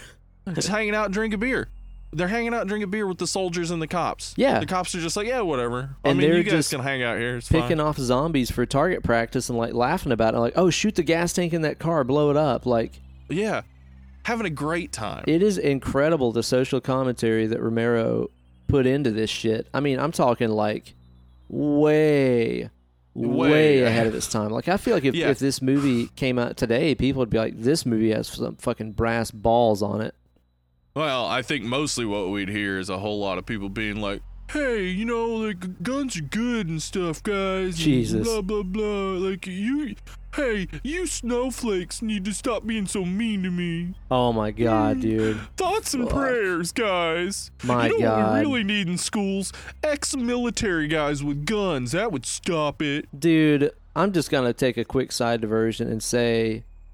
I, I mean, for, for one, I feel nothing but absolute sorrow and sadness for everybody Yeah. who is affected by the most, the most recent school shooting in America. Yeah. Well, I, by the time this comes out, that might not be true. That's why I said it that way. Exactly. yeah. That's why I just said unspecifically the most recent one. But man, the amount of people that I've seen on fucking Facebook and shit posting, you know what we need to do is arm teachers. And it's like, God damn, dude. Think about the most idiotic, mm-hmm. incompetent, fucking 70 year old Coke bottle glasses wearing Mhm. teacher you had teaching economics in high school. Uh-huh. And now let's go With a ahead and give gun. that guy a piece. Yeah, I'm sure he's a fucking crack shot with that thing, with his shaky hands and fucking Coke bottle I'm glasses. sure he'll be dude. able to differentiate which student is shooting and which is a target. And I'm also sure that, you know, that guy in a room full of like 17 year old varsity athletes, I'm sure he'll be able to maintain control of his weapon and not get wrestled away from it in fucking 10 Mm-hmm. seconds. Dude, people are actually supporting this notion. What in the fuck? Like uh, they don't want to increase their taxes for Well, sure. so how the fuck are you going to do it? What like what like it just in your uh, like I know uh, no conservatives are probably listening to this, but in your tiny little conservative mind, imagine this. Teachers have to pay for their own supplies. Yeah, they can't even fucking get pencils with a tax write off anymore. they're paid lower middle class wage. This is uh, this is a skilled job. There is no uh, real like job prospect for development. Maybe you become principal, like Yeah. maybe. And now you're telling them, "Oh, also you're responsible if somebody breaks in here with a gun. You're responsible. We expect you to take them out." Um. Oh, also, it it should be cool with you to have on your conscience that you shot a 19 year old, even though he was shooting other 19 or 18, 17 year olds. Yeah. It should be fine with you. The thirty-four thousand dollars you take home at the end of the year Yeah. will probably console you. Yeah, really, Eat right? shit. God dude, damn it. Fuck me, dude. All of this shit is just so unbelievably stupid to me. I, I, I can't even make sense of it. And not to get off on too huge of a tangent, man, but it's like you and I both grew up in the South, and we Guns grew up. everywhere. Yeah, we grew up around guns everywhere, and we also grew up reaping the benefits of responsible gun owners. And I'm talking That's true. about. I know plenty of people that stopped home invasions and stuff because they had a 410 by their Mm. bedside. I have also eaten plenty of, of deer and quail and yeah. pheasant and stuff like this that was caught by somebody going off and and hunting and providing for their Mhm. family. And that's a different story fucking entirely. I also went to school with a guy who killed his dad shooting him 13 times with a 22 rifle. There's that. and knew a guy who uh, may have killed himself or may have been killed by a friend with a gun. So yeah, like even even in areas where people are used to guns and art, I I never met anyone who wasn't taught respect for guns. The first Yeah. time someone pointed a gun at me, like unloaded, thinking like, "Oh, this is funny." Oh no, no. Was- um, It was an idiot who wasn't from the South. yeah, And exactly. I was just like, don't point that fucking, don't point a gun at anybody ever for any reason unless you intend to kill them. What are you doing? Exactly. And, and I'm not trying to play it up like only people in the South know how to use guns. I know so many No, people not- with yeah, their open carry permits that Yeah. are fucking idiots that I would not Yeah. trust farther than I can fucking throw them.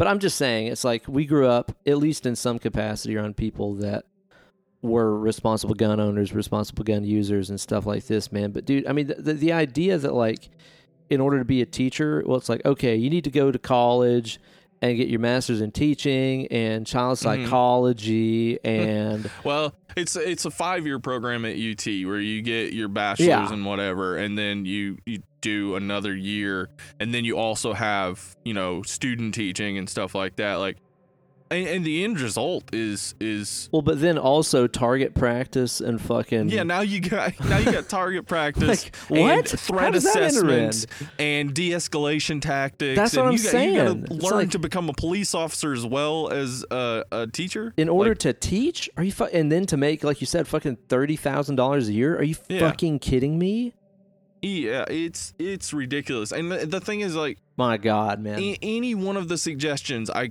that I've seen from my you know NRA supporting uh family and friends, Mhm. um, any of the suggestions I've seen, it's all been like, okay, but who's gonna pay for that? yeah exactly Who's gonna pay for that? yep You you want you want to put metal detectors in all the schools. First off, doesn't change anything. It doesn't like no school shooter has ever well, I guess some have come to school, waited a little while, and then shot. But the big school shootings have always been people coming in and shooting immediately. right yeah it's a rush situation So the metal detectors are just blaring in the background. So Yeah. what? so what Who did that stop? yeah I I don't know. It's it's idiotic. Anyway, um, let's get let's get back to some fun loving zombies. it's it's tough man I do think, though, uh, in a very negative way, that the um, rise of zombies again in the mid 2000s to early 2010s did spark a lot of people buying more guns. And uh, I mean, it's not the fault of the creators of these things, but people get spooked easily and Yeah. they see this and they're like, well, I got to prepare for this.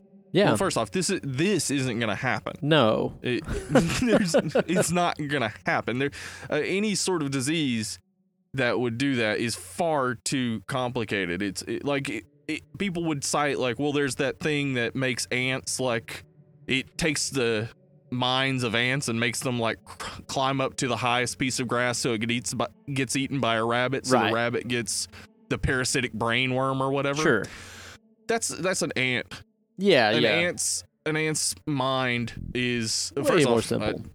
uh, way more simple, but uh, they don't even have mind. Mind isn't even proper. They just have sensory uh, input and like they respond. That's it. Like they don't have a mind. We far too complicated for there to ever be a zombie apocalypse. What you're actually preparing for when you're buying all those guns is to kill people. Yeah, because that that's the thing is like weapons like that are just made to to kill people. That's That's all what they're for, yeah. Like when you hear improper use of firearms, it's like actually that's the proper use of that firearm. Like Mm-hmm. An AR-15 is for killing people. it's for That's what- killing people. Yeah, you're not gonna go fucking hunt quail or a deer with that. That's that's not that's also not a home defense weapon Unless you, d- unless you just want to see an explosion of feathers. yeah, in which case you're I a hit that fuck. 12 times. yeah, Jesus Christ, man. Now, speaking of speaking of murder, uh, I gotta point out, Jesus Christ, I've got to point out that the amount of kills in this movie is probably unparalleled. I cannot think of any movie period where I think Yeah. I've seen as many headshots and Yeah. kills as there are in this flick. Man, it's totally like. Well, you know, the story that they told about Savini is they hit him up and they're like, hey, start thinking of ways you'd want to see people get killed. Yeah. and I love they that let him so just much. yeah, and they let him just fucking run amok with it. The amount and variety of zombie kills in this movie is is unbelievable. Let's spend a second here and talk about some of the most the Yeah. most memorable ones. We always we already mentioned the the head explosion in the apartment. There's also a scene where a zombie gets the top of his head cut off by a helicopter. Okay, so those two scenes, I'm glad you mentioned them. Yeah. That was uh, the exploding head rig was intended for Fran, who was going. The ending was going to be that Peter shoots himself and Fran sticks her head in the uh, rotor of the helicopter. Way grim. Way grim. Uh, and so the exploding head uh, setup was for that. And then when you know they decided to not go with that, they were like, "Well, we could still shoot a guy and make his head explode." Yeah. And then they also did the rig where the top of the head comes off because they were like, "That's still a cool idea of having the." So those those two kills are amazing. I really like the machete kill when Blades, aka Tom Savini, comes in. Who Fuck yeah, dude. um the the kill is just you know uh, a machete going into a head, but it looks so good. It's straight out of it's straight out of fucking uh, Friday the Thirteenth. Like with the hatchet kill. absolutely. But this is pre Friday the Thirteenth. This is the movie that got Tom Savini Friday the Thirteenth. Totally, So- dude. Totally. You can tell he took what he learned from this movie and expanded on it in his in his later flicks. I love that that Yeah. kill though. Apparently they had like a blade with you know like a segment cut out of it Yeah.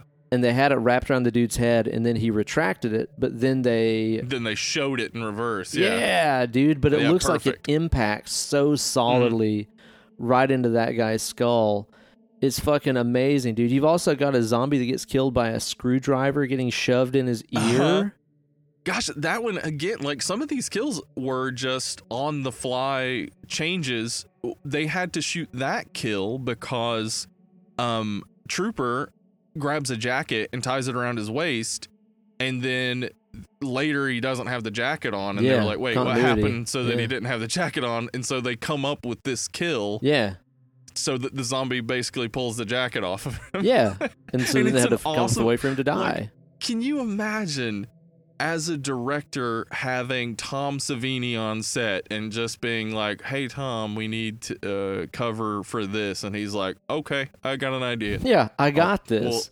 we'll fucking shove a screwdriver in a zombie's ear." and again, that, that goes back to what I was saying earlier about Romero's faith in his in his cast. It's Romero's faith in his crew too to be like, "Hey, I fucked up. Could you fix this?" Yeah, sure. And then he Mm-hmm. comes up with something that's fucking badass. You've also got zombies getting killed by getting hit by trucks. One of which is also Tom Savini. Tom Savini.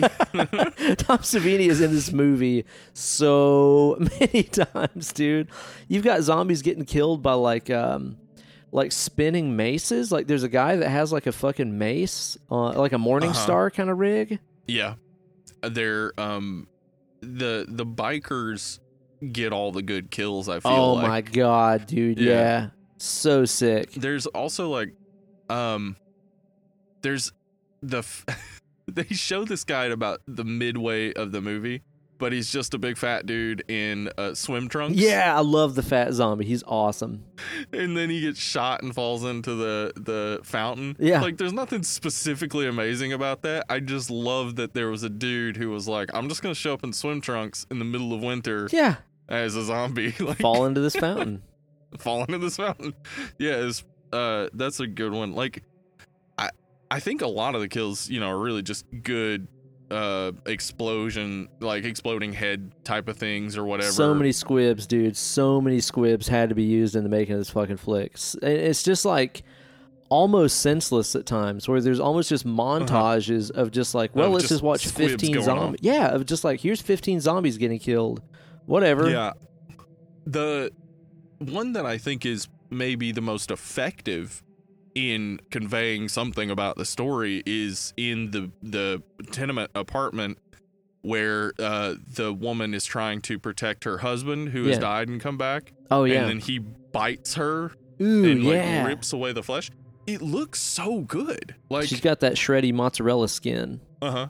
Like there there are some issues of course with the makeup like uh because uh Savini decided, you know, to just make all the zombies gray. Right. Like that would be the quickest because they're they're having to, you know, put makeup on so many extras. The easiest way is to just use gray powder makeup and and you know add some blood or whatever. Yeah. The problem is depending on the lighting, sometimes it looks blue, sometimes it looks green, sometimes Yeah. it looks gray. Yeah, a lot of them look real smurfy throughout the movie. Yeah. But I mean the the makeup in general is amazing. It doesn't Um, bug me at all, dude. Like honestly, No, it, it does. And never hon- thought hon- about and it. honestly too, like even before I watched that that making of thing where they're like, yeah, it was supposed to be gray, but sometimes it looked kind of blue. In my head, I was kind of like, that's kind of cool that they're blue because Yeah. all of their body would be deprived of oxygen because they're not breathing, and obviously, whenever you don't breathe, you start to turn blue. Like I thought that just kind of made sense of just Yeah. like, yeah, they're not consuming oxygen, they're dead. It also reminded me of a movie um I was a teenage zombie. Mm-hmm. which is a movie that is really small and I um I'm constantly in awe of the movies that we had available to us at Video West. Oh yeah, R.I.P. Buzz. R.I.P. Buzz. that movie um I was a teenage zombie which is a very small uh independent picture from from New York. I saw that when I was like 6 or 7 Mm-hmm. and the zombie in it he's like a greenish blue Mm-hmm. and like it's one of those things that I just associated the two. I just thought like, oh yeah, zombies are supposed to be greenish, bluish type of of color. Awesome. Uh, it wasn't until later with the zombie renaissance that I was like, oh, I guess they could look a bit more realistic. How about that scene where that dude gets completely ripped apart by the zombies and he's basically wearing like a fake chest that's full of like pig intestines and pig guts and Mhm. stuff that Tom Savini got from a slaughterhouse near hi- Yeah. where he lived. Dude, it's so brutal. Like when this movie It came really out, is. it was it was unrated. And Yeah. that makes sense cuz I was watching this flick and I was like, I cannot fucking believe the stuff that they're showing. And it's shown in that kind of like what we talked about with Maniac, where it's just this very matter of fact 70s way. It's not stylized, it's not, you No. know, lit with weird grimy light. It's not it doesn't look like Saw or The Ring or anything like that. Like it's just this very matter of fact like, well, this is how reality looks and this guy's getting his guts ripped out, which I find way more disturbing than these yeah. Hyper gritty, filtered fucking things that we see in horror flicks now. Like, I think it's way more disturbing when stuff just looks normal, but this guy is getting his shit ripped out. Yeah, exactly. I, I like that a lot of the lighting seems to be that uh shitty overhead Yeah, lighting like that you would get light. in a shopping mall. Yeah. Totally. Um, it really does like, I mean, because you could shoot, and, and this is what Zack Snyder did with, uh, you know, the mall in the Dawn of the Dead remake. It's it's much grittier, much darker, totally. etc., Yeah. etc. But then it doesn't feel like a mall. No, I've never been in a mall when it's dark. Every time I'm in a mall, it's that shitty overhead fluorescent lighting. Totally. So, um, it, it really helps you to feel like you're there. I can actually almost smell the fountain anytime I see Yep. a mall. Or an Auntie Every Anne's mall pretzel. has a fountain for some reason, or an Auntie Anne's pretzel, where you can get a delicious Cinnabite. and that lemonade. They got that fucking lemonade that's so irresistible. It really is, and not good for you, but delicious. Hell no, man. Like most of my favorite things. Like David Lee Roth said, everything I like makes me sick or broke.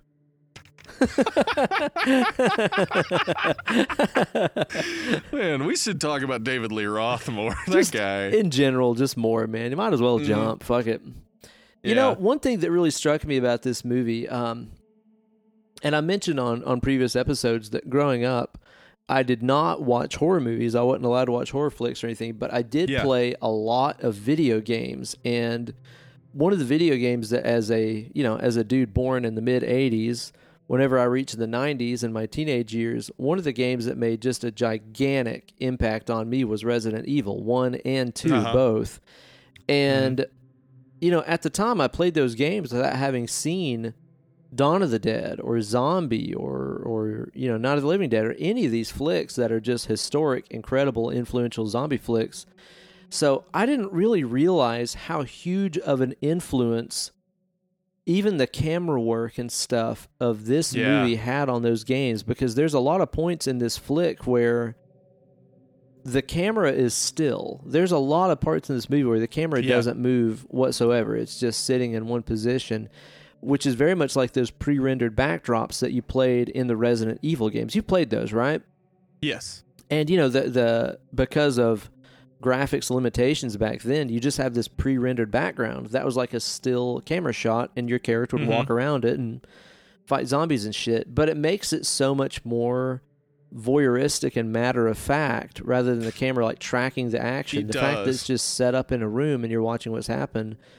I think makes it way weirder and, and creepier, and that's totally what Resident Evil one and two, maybe that maybe Yeah. three and four, but I didn't really play those as much. But I'm just speaking from the ones that I know. Those games totally, totally saw that, and they were just like, "Wow, how can we adapt that into an interactive game uh, scenario?" It's extremely influential, I think, on other survival horror and just uh, other open world RPGs like uh, Fallout. Like Yeah, so many of the weapons that you see in this, I immediately was like, yeah, I, I just made a character in Fallout who uses a sledgehammer. Um, th- there's the guy Sledge. He's using a sledgehammer, Yeah. and it's like that seems like the most inefficient weapon in a in a zombie apocalypse, but it's a real cool sight to see a dude just swinging a sledgehammer around. dude, just smashing zombies, and he seems to have like a real joy for what he's doing too. Yeah, and uh, I, I, I don't normally use melee weapons in those type of games. As I said, I use uh, sniper rifles, but I found so much joy in just bashing heads with a sledgehammer that, that I I realized like, oh wait, this is obviously a reference to.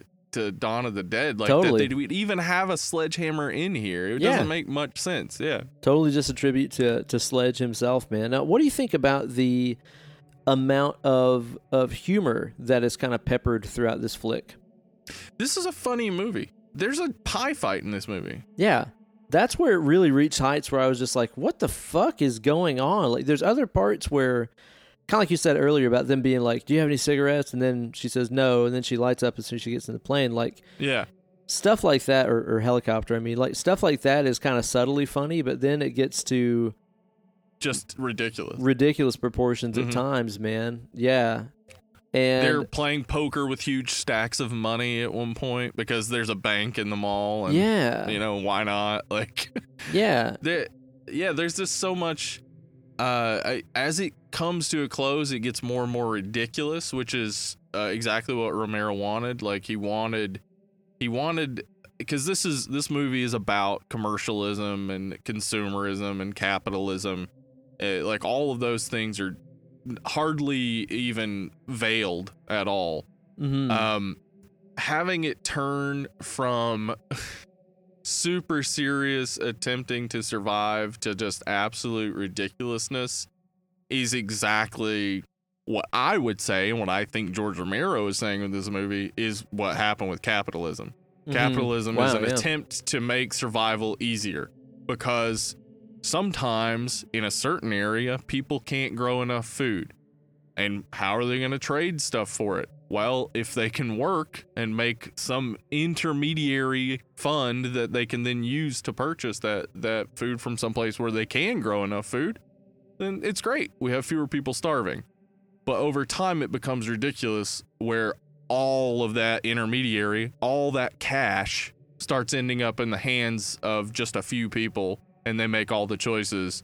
And we survival is just out the window at that Yeah. point. It's just a big joke. Man, and that's exactly what the motorcycle gang represents is that it's a big joke to them. absolutely it's a so. fun time just killing and pillaging. Totally so, man. Totally. And I love too that that's kind of how the movie the movie sort of ends is that we have our main characters and stuff who have holed themselves up in this mall. They've gone through this whole process of eliminating all the zombies that are in the area. And then just this big band of assholes just shows up and busts into the mall, breaks the plate it, glass, yeah. and yeah, just because that's exactly what humans would do. Like that's the thing is Mhm. like we wouldn't walk into that scenario and be like, "Oh wow, these people seem to be doing well in this mall by themselves. Let's just let them alone and move on and try to find somewhere or else." Or try to cooperate with them or no, something like that's not what happened yeah. at all. Nope. Just let's uh, take what they have because we want it. Yeah, Yeah, it's- exactly. It's, pretty disgusting. Um, I think that what one could say happens in this is that they show up at the mall. The mall is full of consumer zombies. They eliminate the consumer zombie threat, and then they basically become the consumer zombies. We get Yeah. a good 25 minutes of them just having a fun time in the mall. Yeah, and that that part of the movie, I do think, after they've eliminated the threat and they're just kind of getting accustomed to living in the mall, I do Mm-hmm. think that that is probably about the only part of the movie that that I did feel like was kind of weak. That that sequence is just too long of them living a mundane. Mhm. Easy life inside of the mall. That I think is about the only complaint that I have about this flick is that that scene, it just really does go on a long time. Yeah, I think he, they were definitely going for the juxtaposition of them eliminating the zombies who basically were just walking around like Yeah. they weren't doing anything. They were just walking around in the mall. Uh, and then they become the ones walking around in the mall, and then their world gets interrupted. So, like, they go through what the zombies go through. Yeah, and I think that also says a message too about that the the thrill in life and the thrill of this movie is the survival aspect. And the minute that, that that's Yeah. stripped away, it actually becomes quite mundane. yep, pretty I think that the minute that the minute that struggle is eliminated, things can quickly become boring. Yeah. Um so yeah, like you're yeah, that's exactly right. Like that's what happens to them. They're bored. Yeah. You see them just like you know, playing around on the ice and like uh, you know, Fran is just dressing up in front of a mirror using like, you know, whatever makeup or clothes she can find. Yeah. Which by the way, all of that stuff, I I get what you're saying that it it really seems like a drag and it's too long. But all that stuff is because I've said before that I when I I saw um Omega Man as a Mhm. young child, I thought that would be the coolest thing ever to be in the world, but like nobody else is there, so you can like go in people's houses and do whatever you want. Yeah, or, like, totally. drive any of the cars.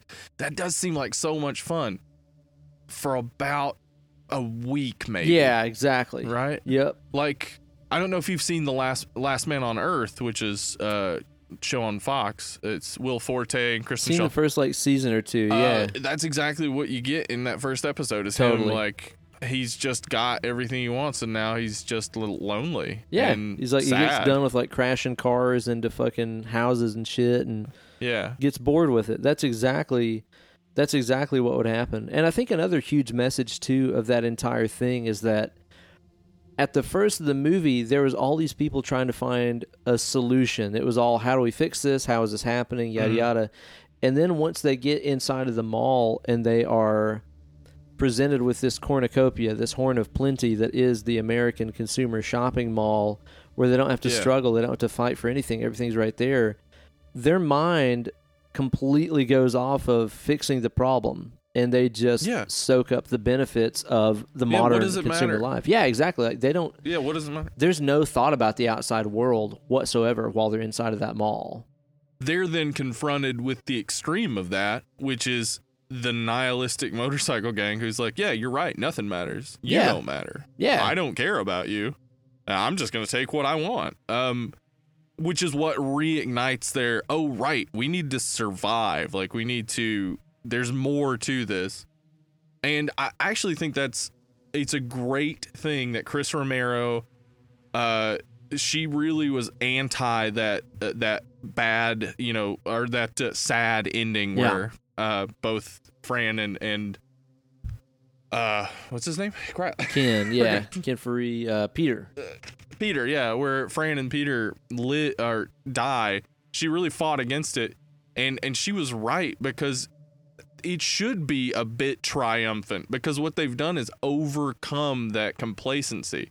They now want to find a way to survive again. Yeah, So and it's because struggle was reignited. The cushy Yeah. living was pulled out from under them.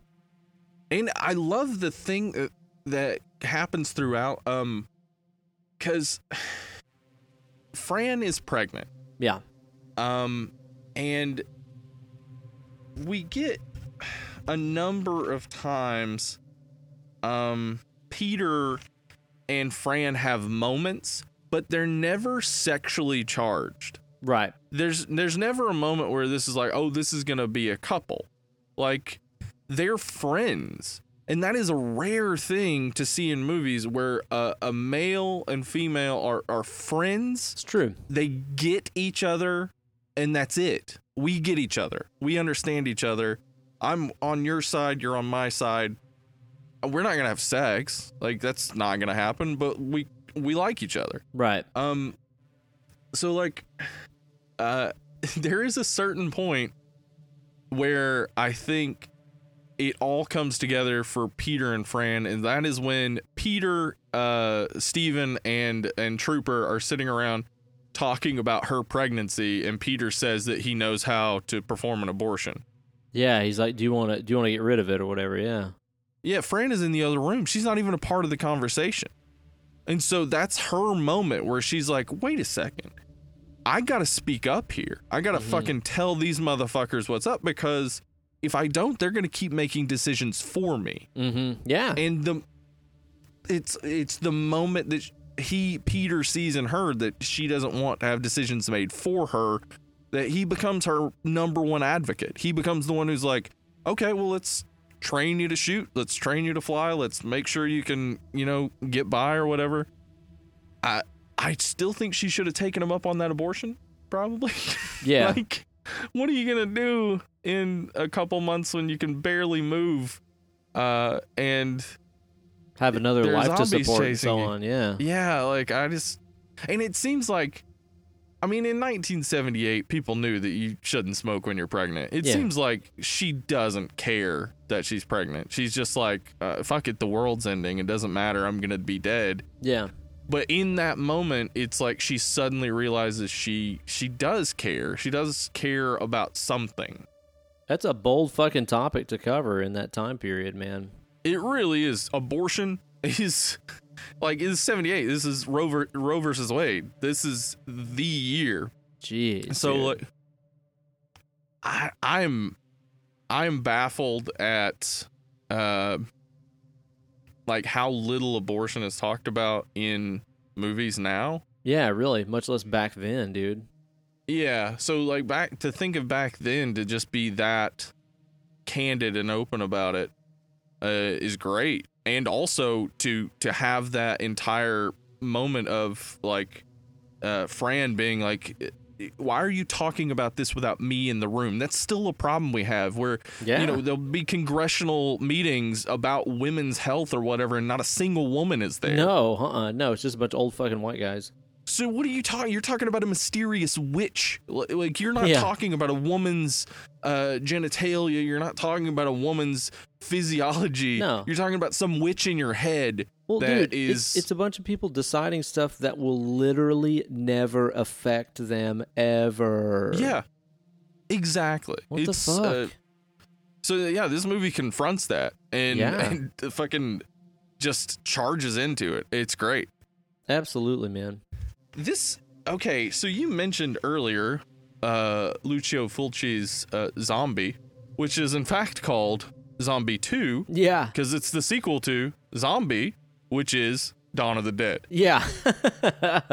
what a cheap way to exploit the success of this film in Italy.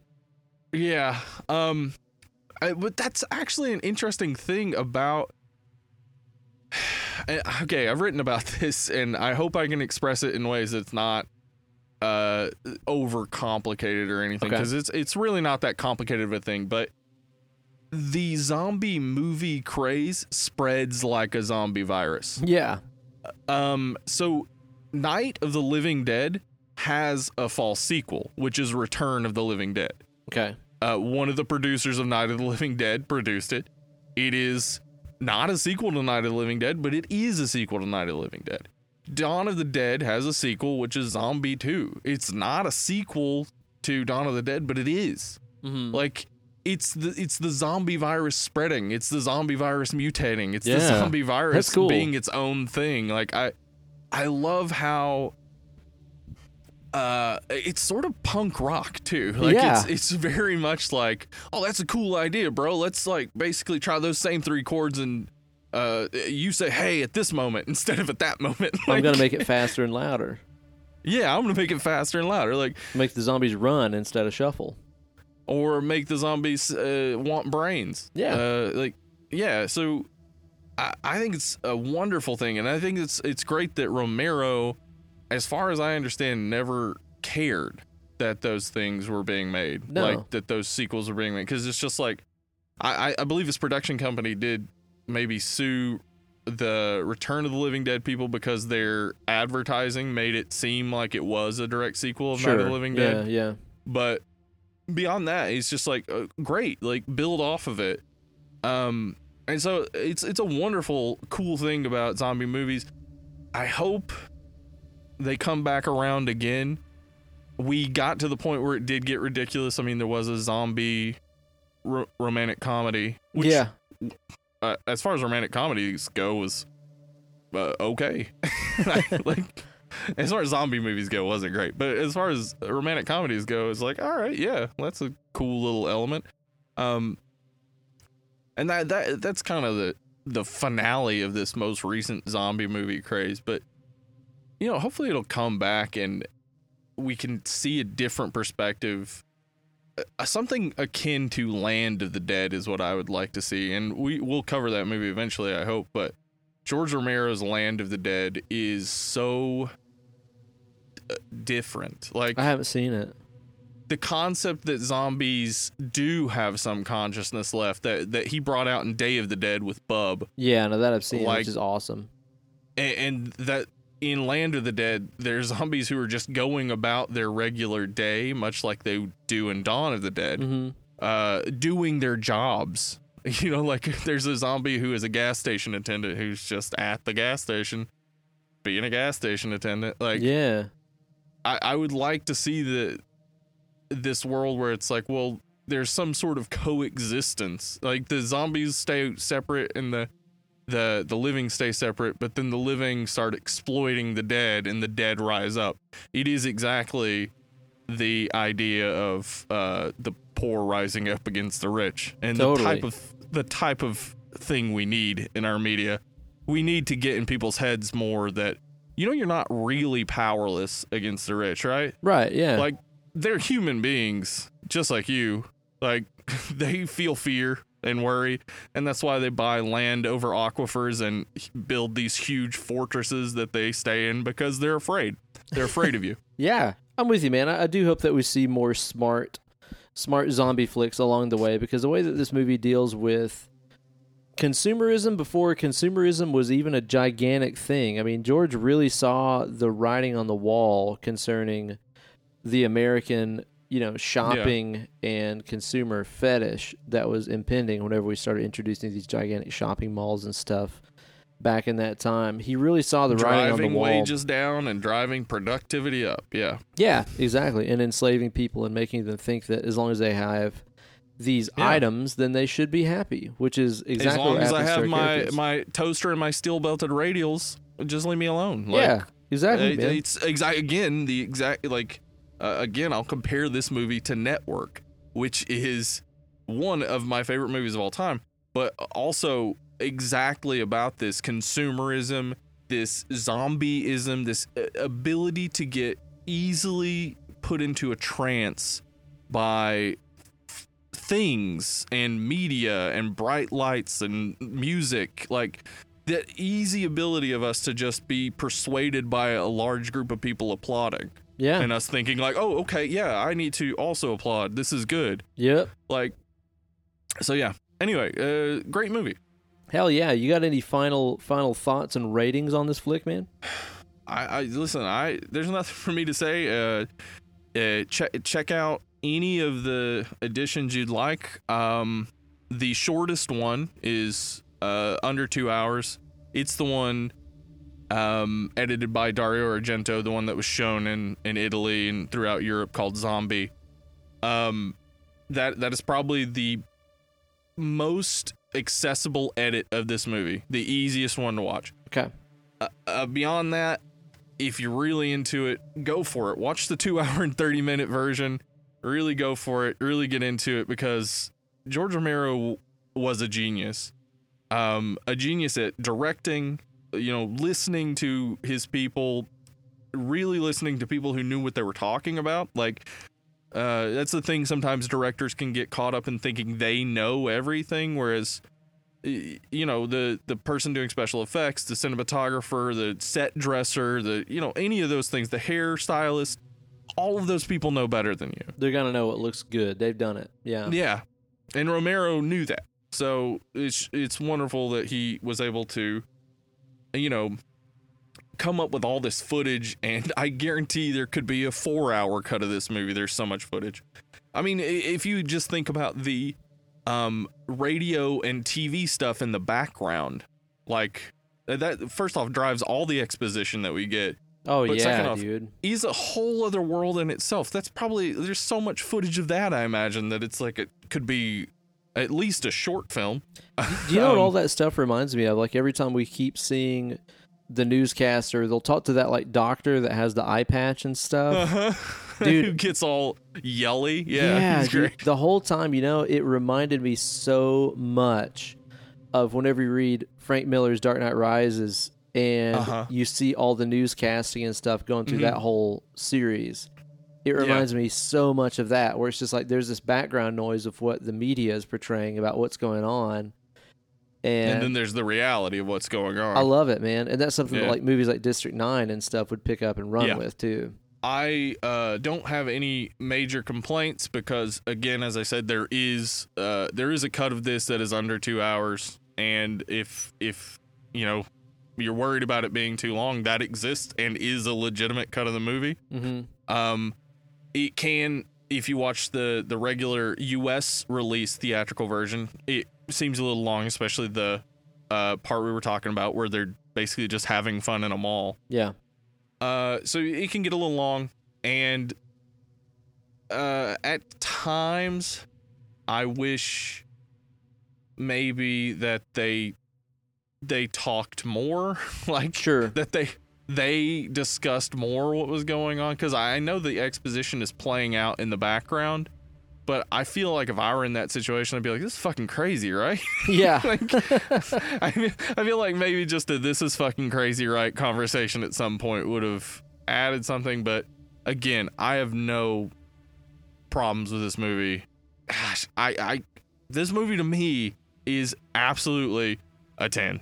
I can't give it anything else. I love this movie. I've always loved it. Always will. So great. I back it, man. I totally, totally back that sentiment because this really is just one of the most ambitious, maybe the most ambitious zombie movie that that's ever been made. I mean, you're, you're talking about, Mhm. dude, like this is not during the time period where everybody was all about zombies. Like No. You can make He- a movie like this, you know, a couple of years ago, and it'd be really easy to get it made and get funding for it. Oh yeah, course, everybody be like, "Oh, zombies! Those will make money." Yeah. yeah. but it's like up to this point, it's like you had Night of the Living Dead, you had a handful. Well, you had like the Omega Man, and you had I'm Legend, and a handful of Italian flicks and stuff like this. But it's like this was still just a mere sliver of the population that was enjoying this, and they went mm-hmm. So all out, balls to the walls, hardcore into this movie because they knew that those people would love it so much. And I, I think that that's absolutely amazing. The commitment to something that was just so trivial at that time is something that really shines for me in in this movie.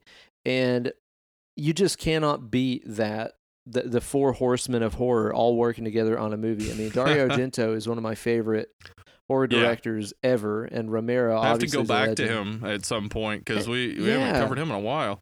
dude. And the fucking Goblin soundtrack. The soundtrack is So good. badass and also carries a good bit of humor to it at times It too, like during the ending credits of the movie and stuff. Very silly soundtrack during certain parts. Yeah, that's a.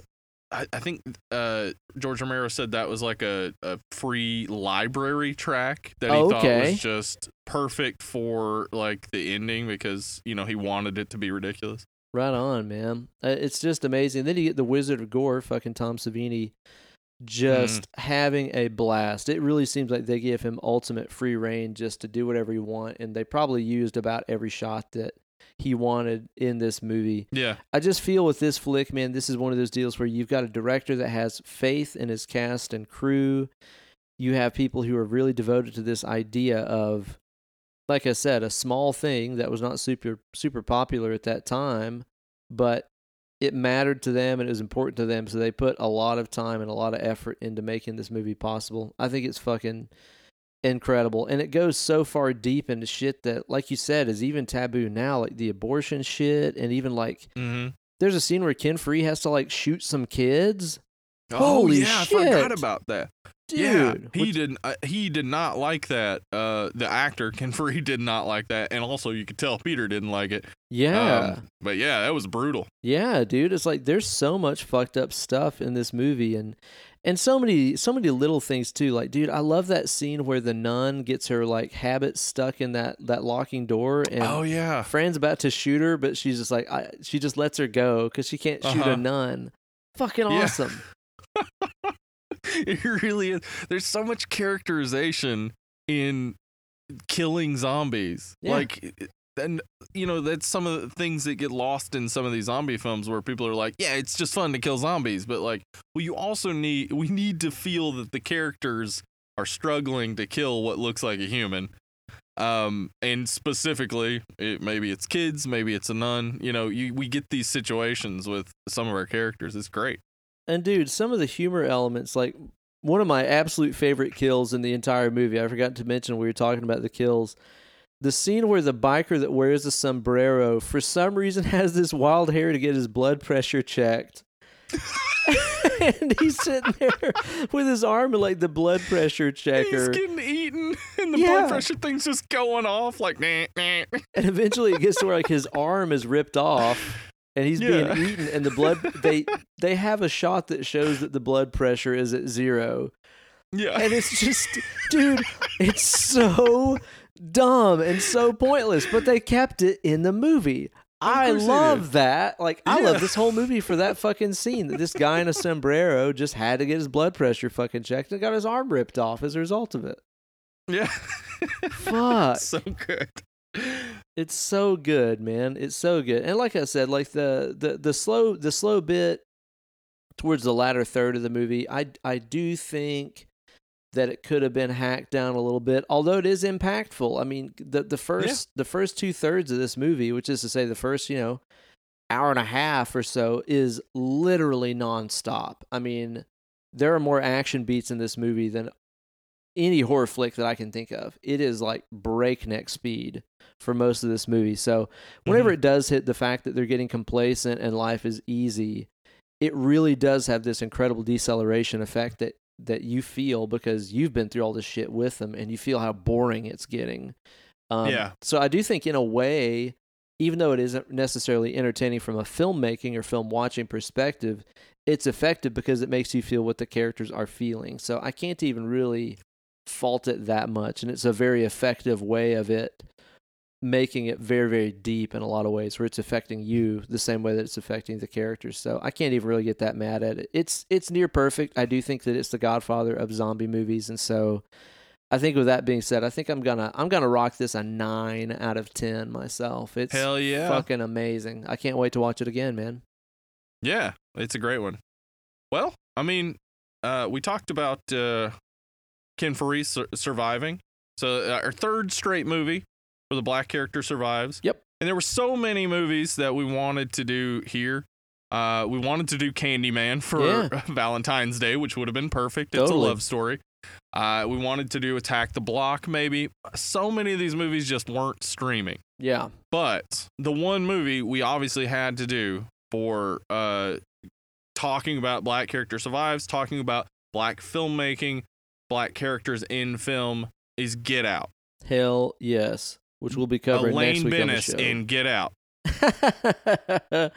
I can't wait to talk about this with you, man, because it is it is a fucking awesome, awesome, awesome, awesome, awesome movie. Uh, absolutely loved it. So I can't wait to talk about with with you uh, on the show next week about that one. So y'all be sure to stay tuned for that. In the meantime, be sure to rate and review our podcast on iTunes. We really, really appreciate that. It helps us show up in your searches and stuff like that. So it just takes a second. Uh, go on iTunes, rate and review this podcast. Say some nice words. Keep it G rated, or else they will not post it. Helps us out a lot. So please go and do that. It means a lot to us. Steve, where can they find us on social media? Uh, you can always find us on Instagram, Twitter at Dead Lovely Pod. We also have an awesome Facebook group. Check us out there. Or you can email us uh, at deadandlovelypod at gmail.com. Right on. You guys can follow me on Instagram and Twitter at Ben Ellery Guitars. Steve, where can they find you? Uh, you can find me on Instagram and Twitter at Steven Spratling. Eh, You probably don't have to bother. I don't really, I don't really post anything. Sick. I, I did post, uh, I do post sometimes on Instagram pictures of payphones because LA has a ton of payphones and it blows my mind. As someone, I think that's an awesome series. That yeah, someone from the South who uh, just saw payphones being ripped away and eliminated in the late 90s, early 2000s. It is insane to me to come to one of the largest cities in America and there are payphones everywhere. Yeah. Some of them even work. That's bizarre. That's truly I know. strange. Well, you guys be sure to stay tuned for our Get Out episode next week. Uh, in the meantime, thank you guys so much for listening. We appreciate it so much. We do this because we love it, but it's even greater if you guys enjoy it too. So, thank you all so much for listening and participating in our online groups on Instagram and Facebook and all that kind of jazz. Keep the suggestions coming for what you want to see on the show next. And we will catch you guys next week. You guys have been absolutely fucking fabulous, and we have been dead and lovely. Goodbye. They're coming for you, Barbara. Bye.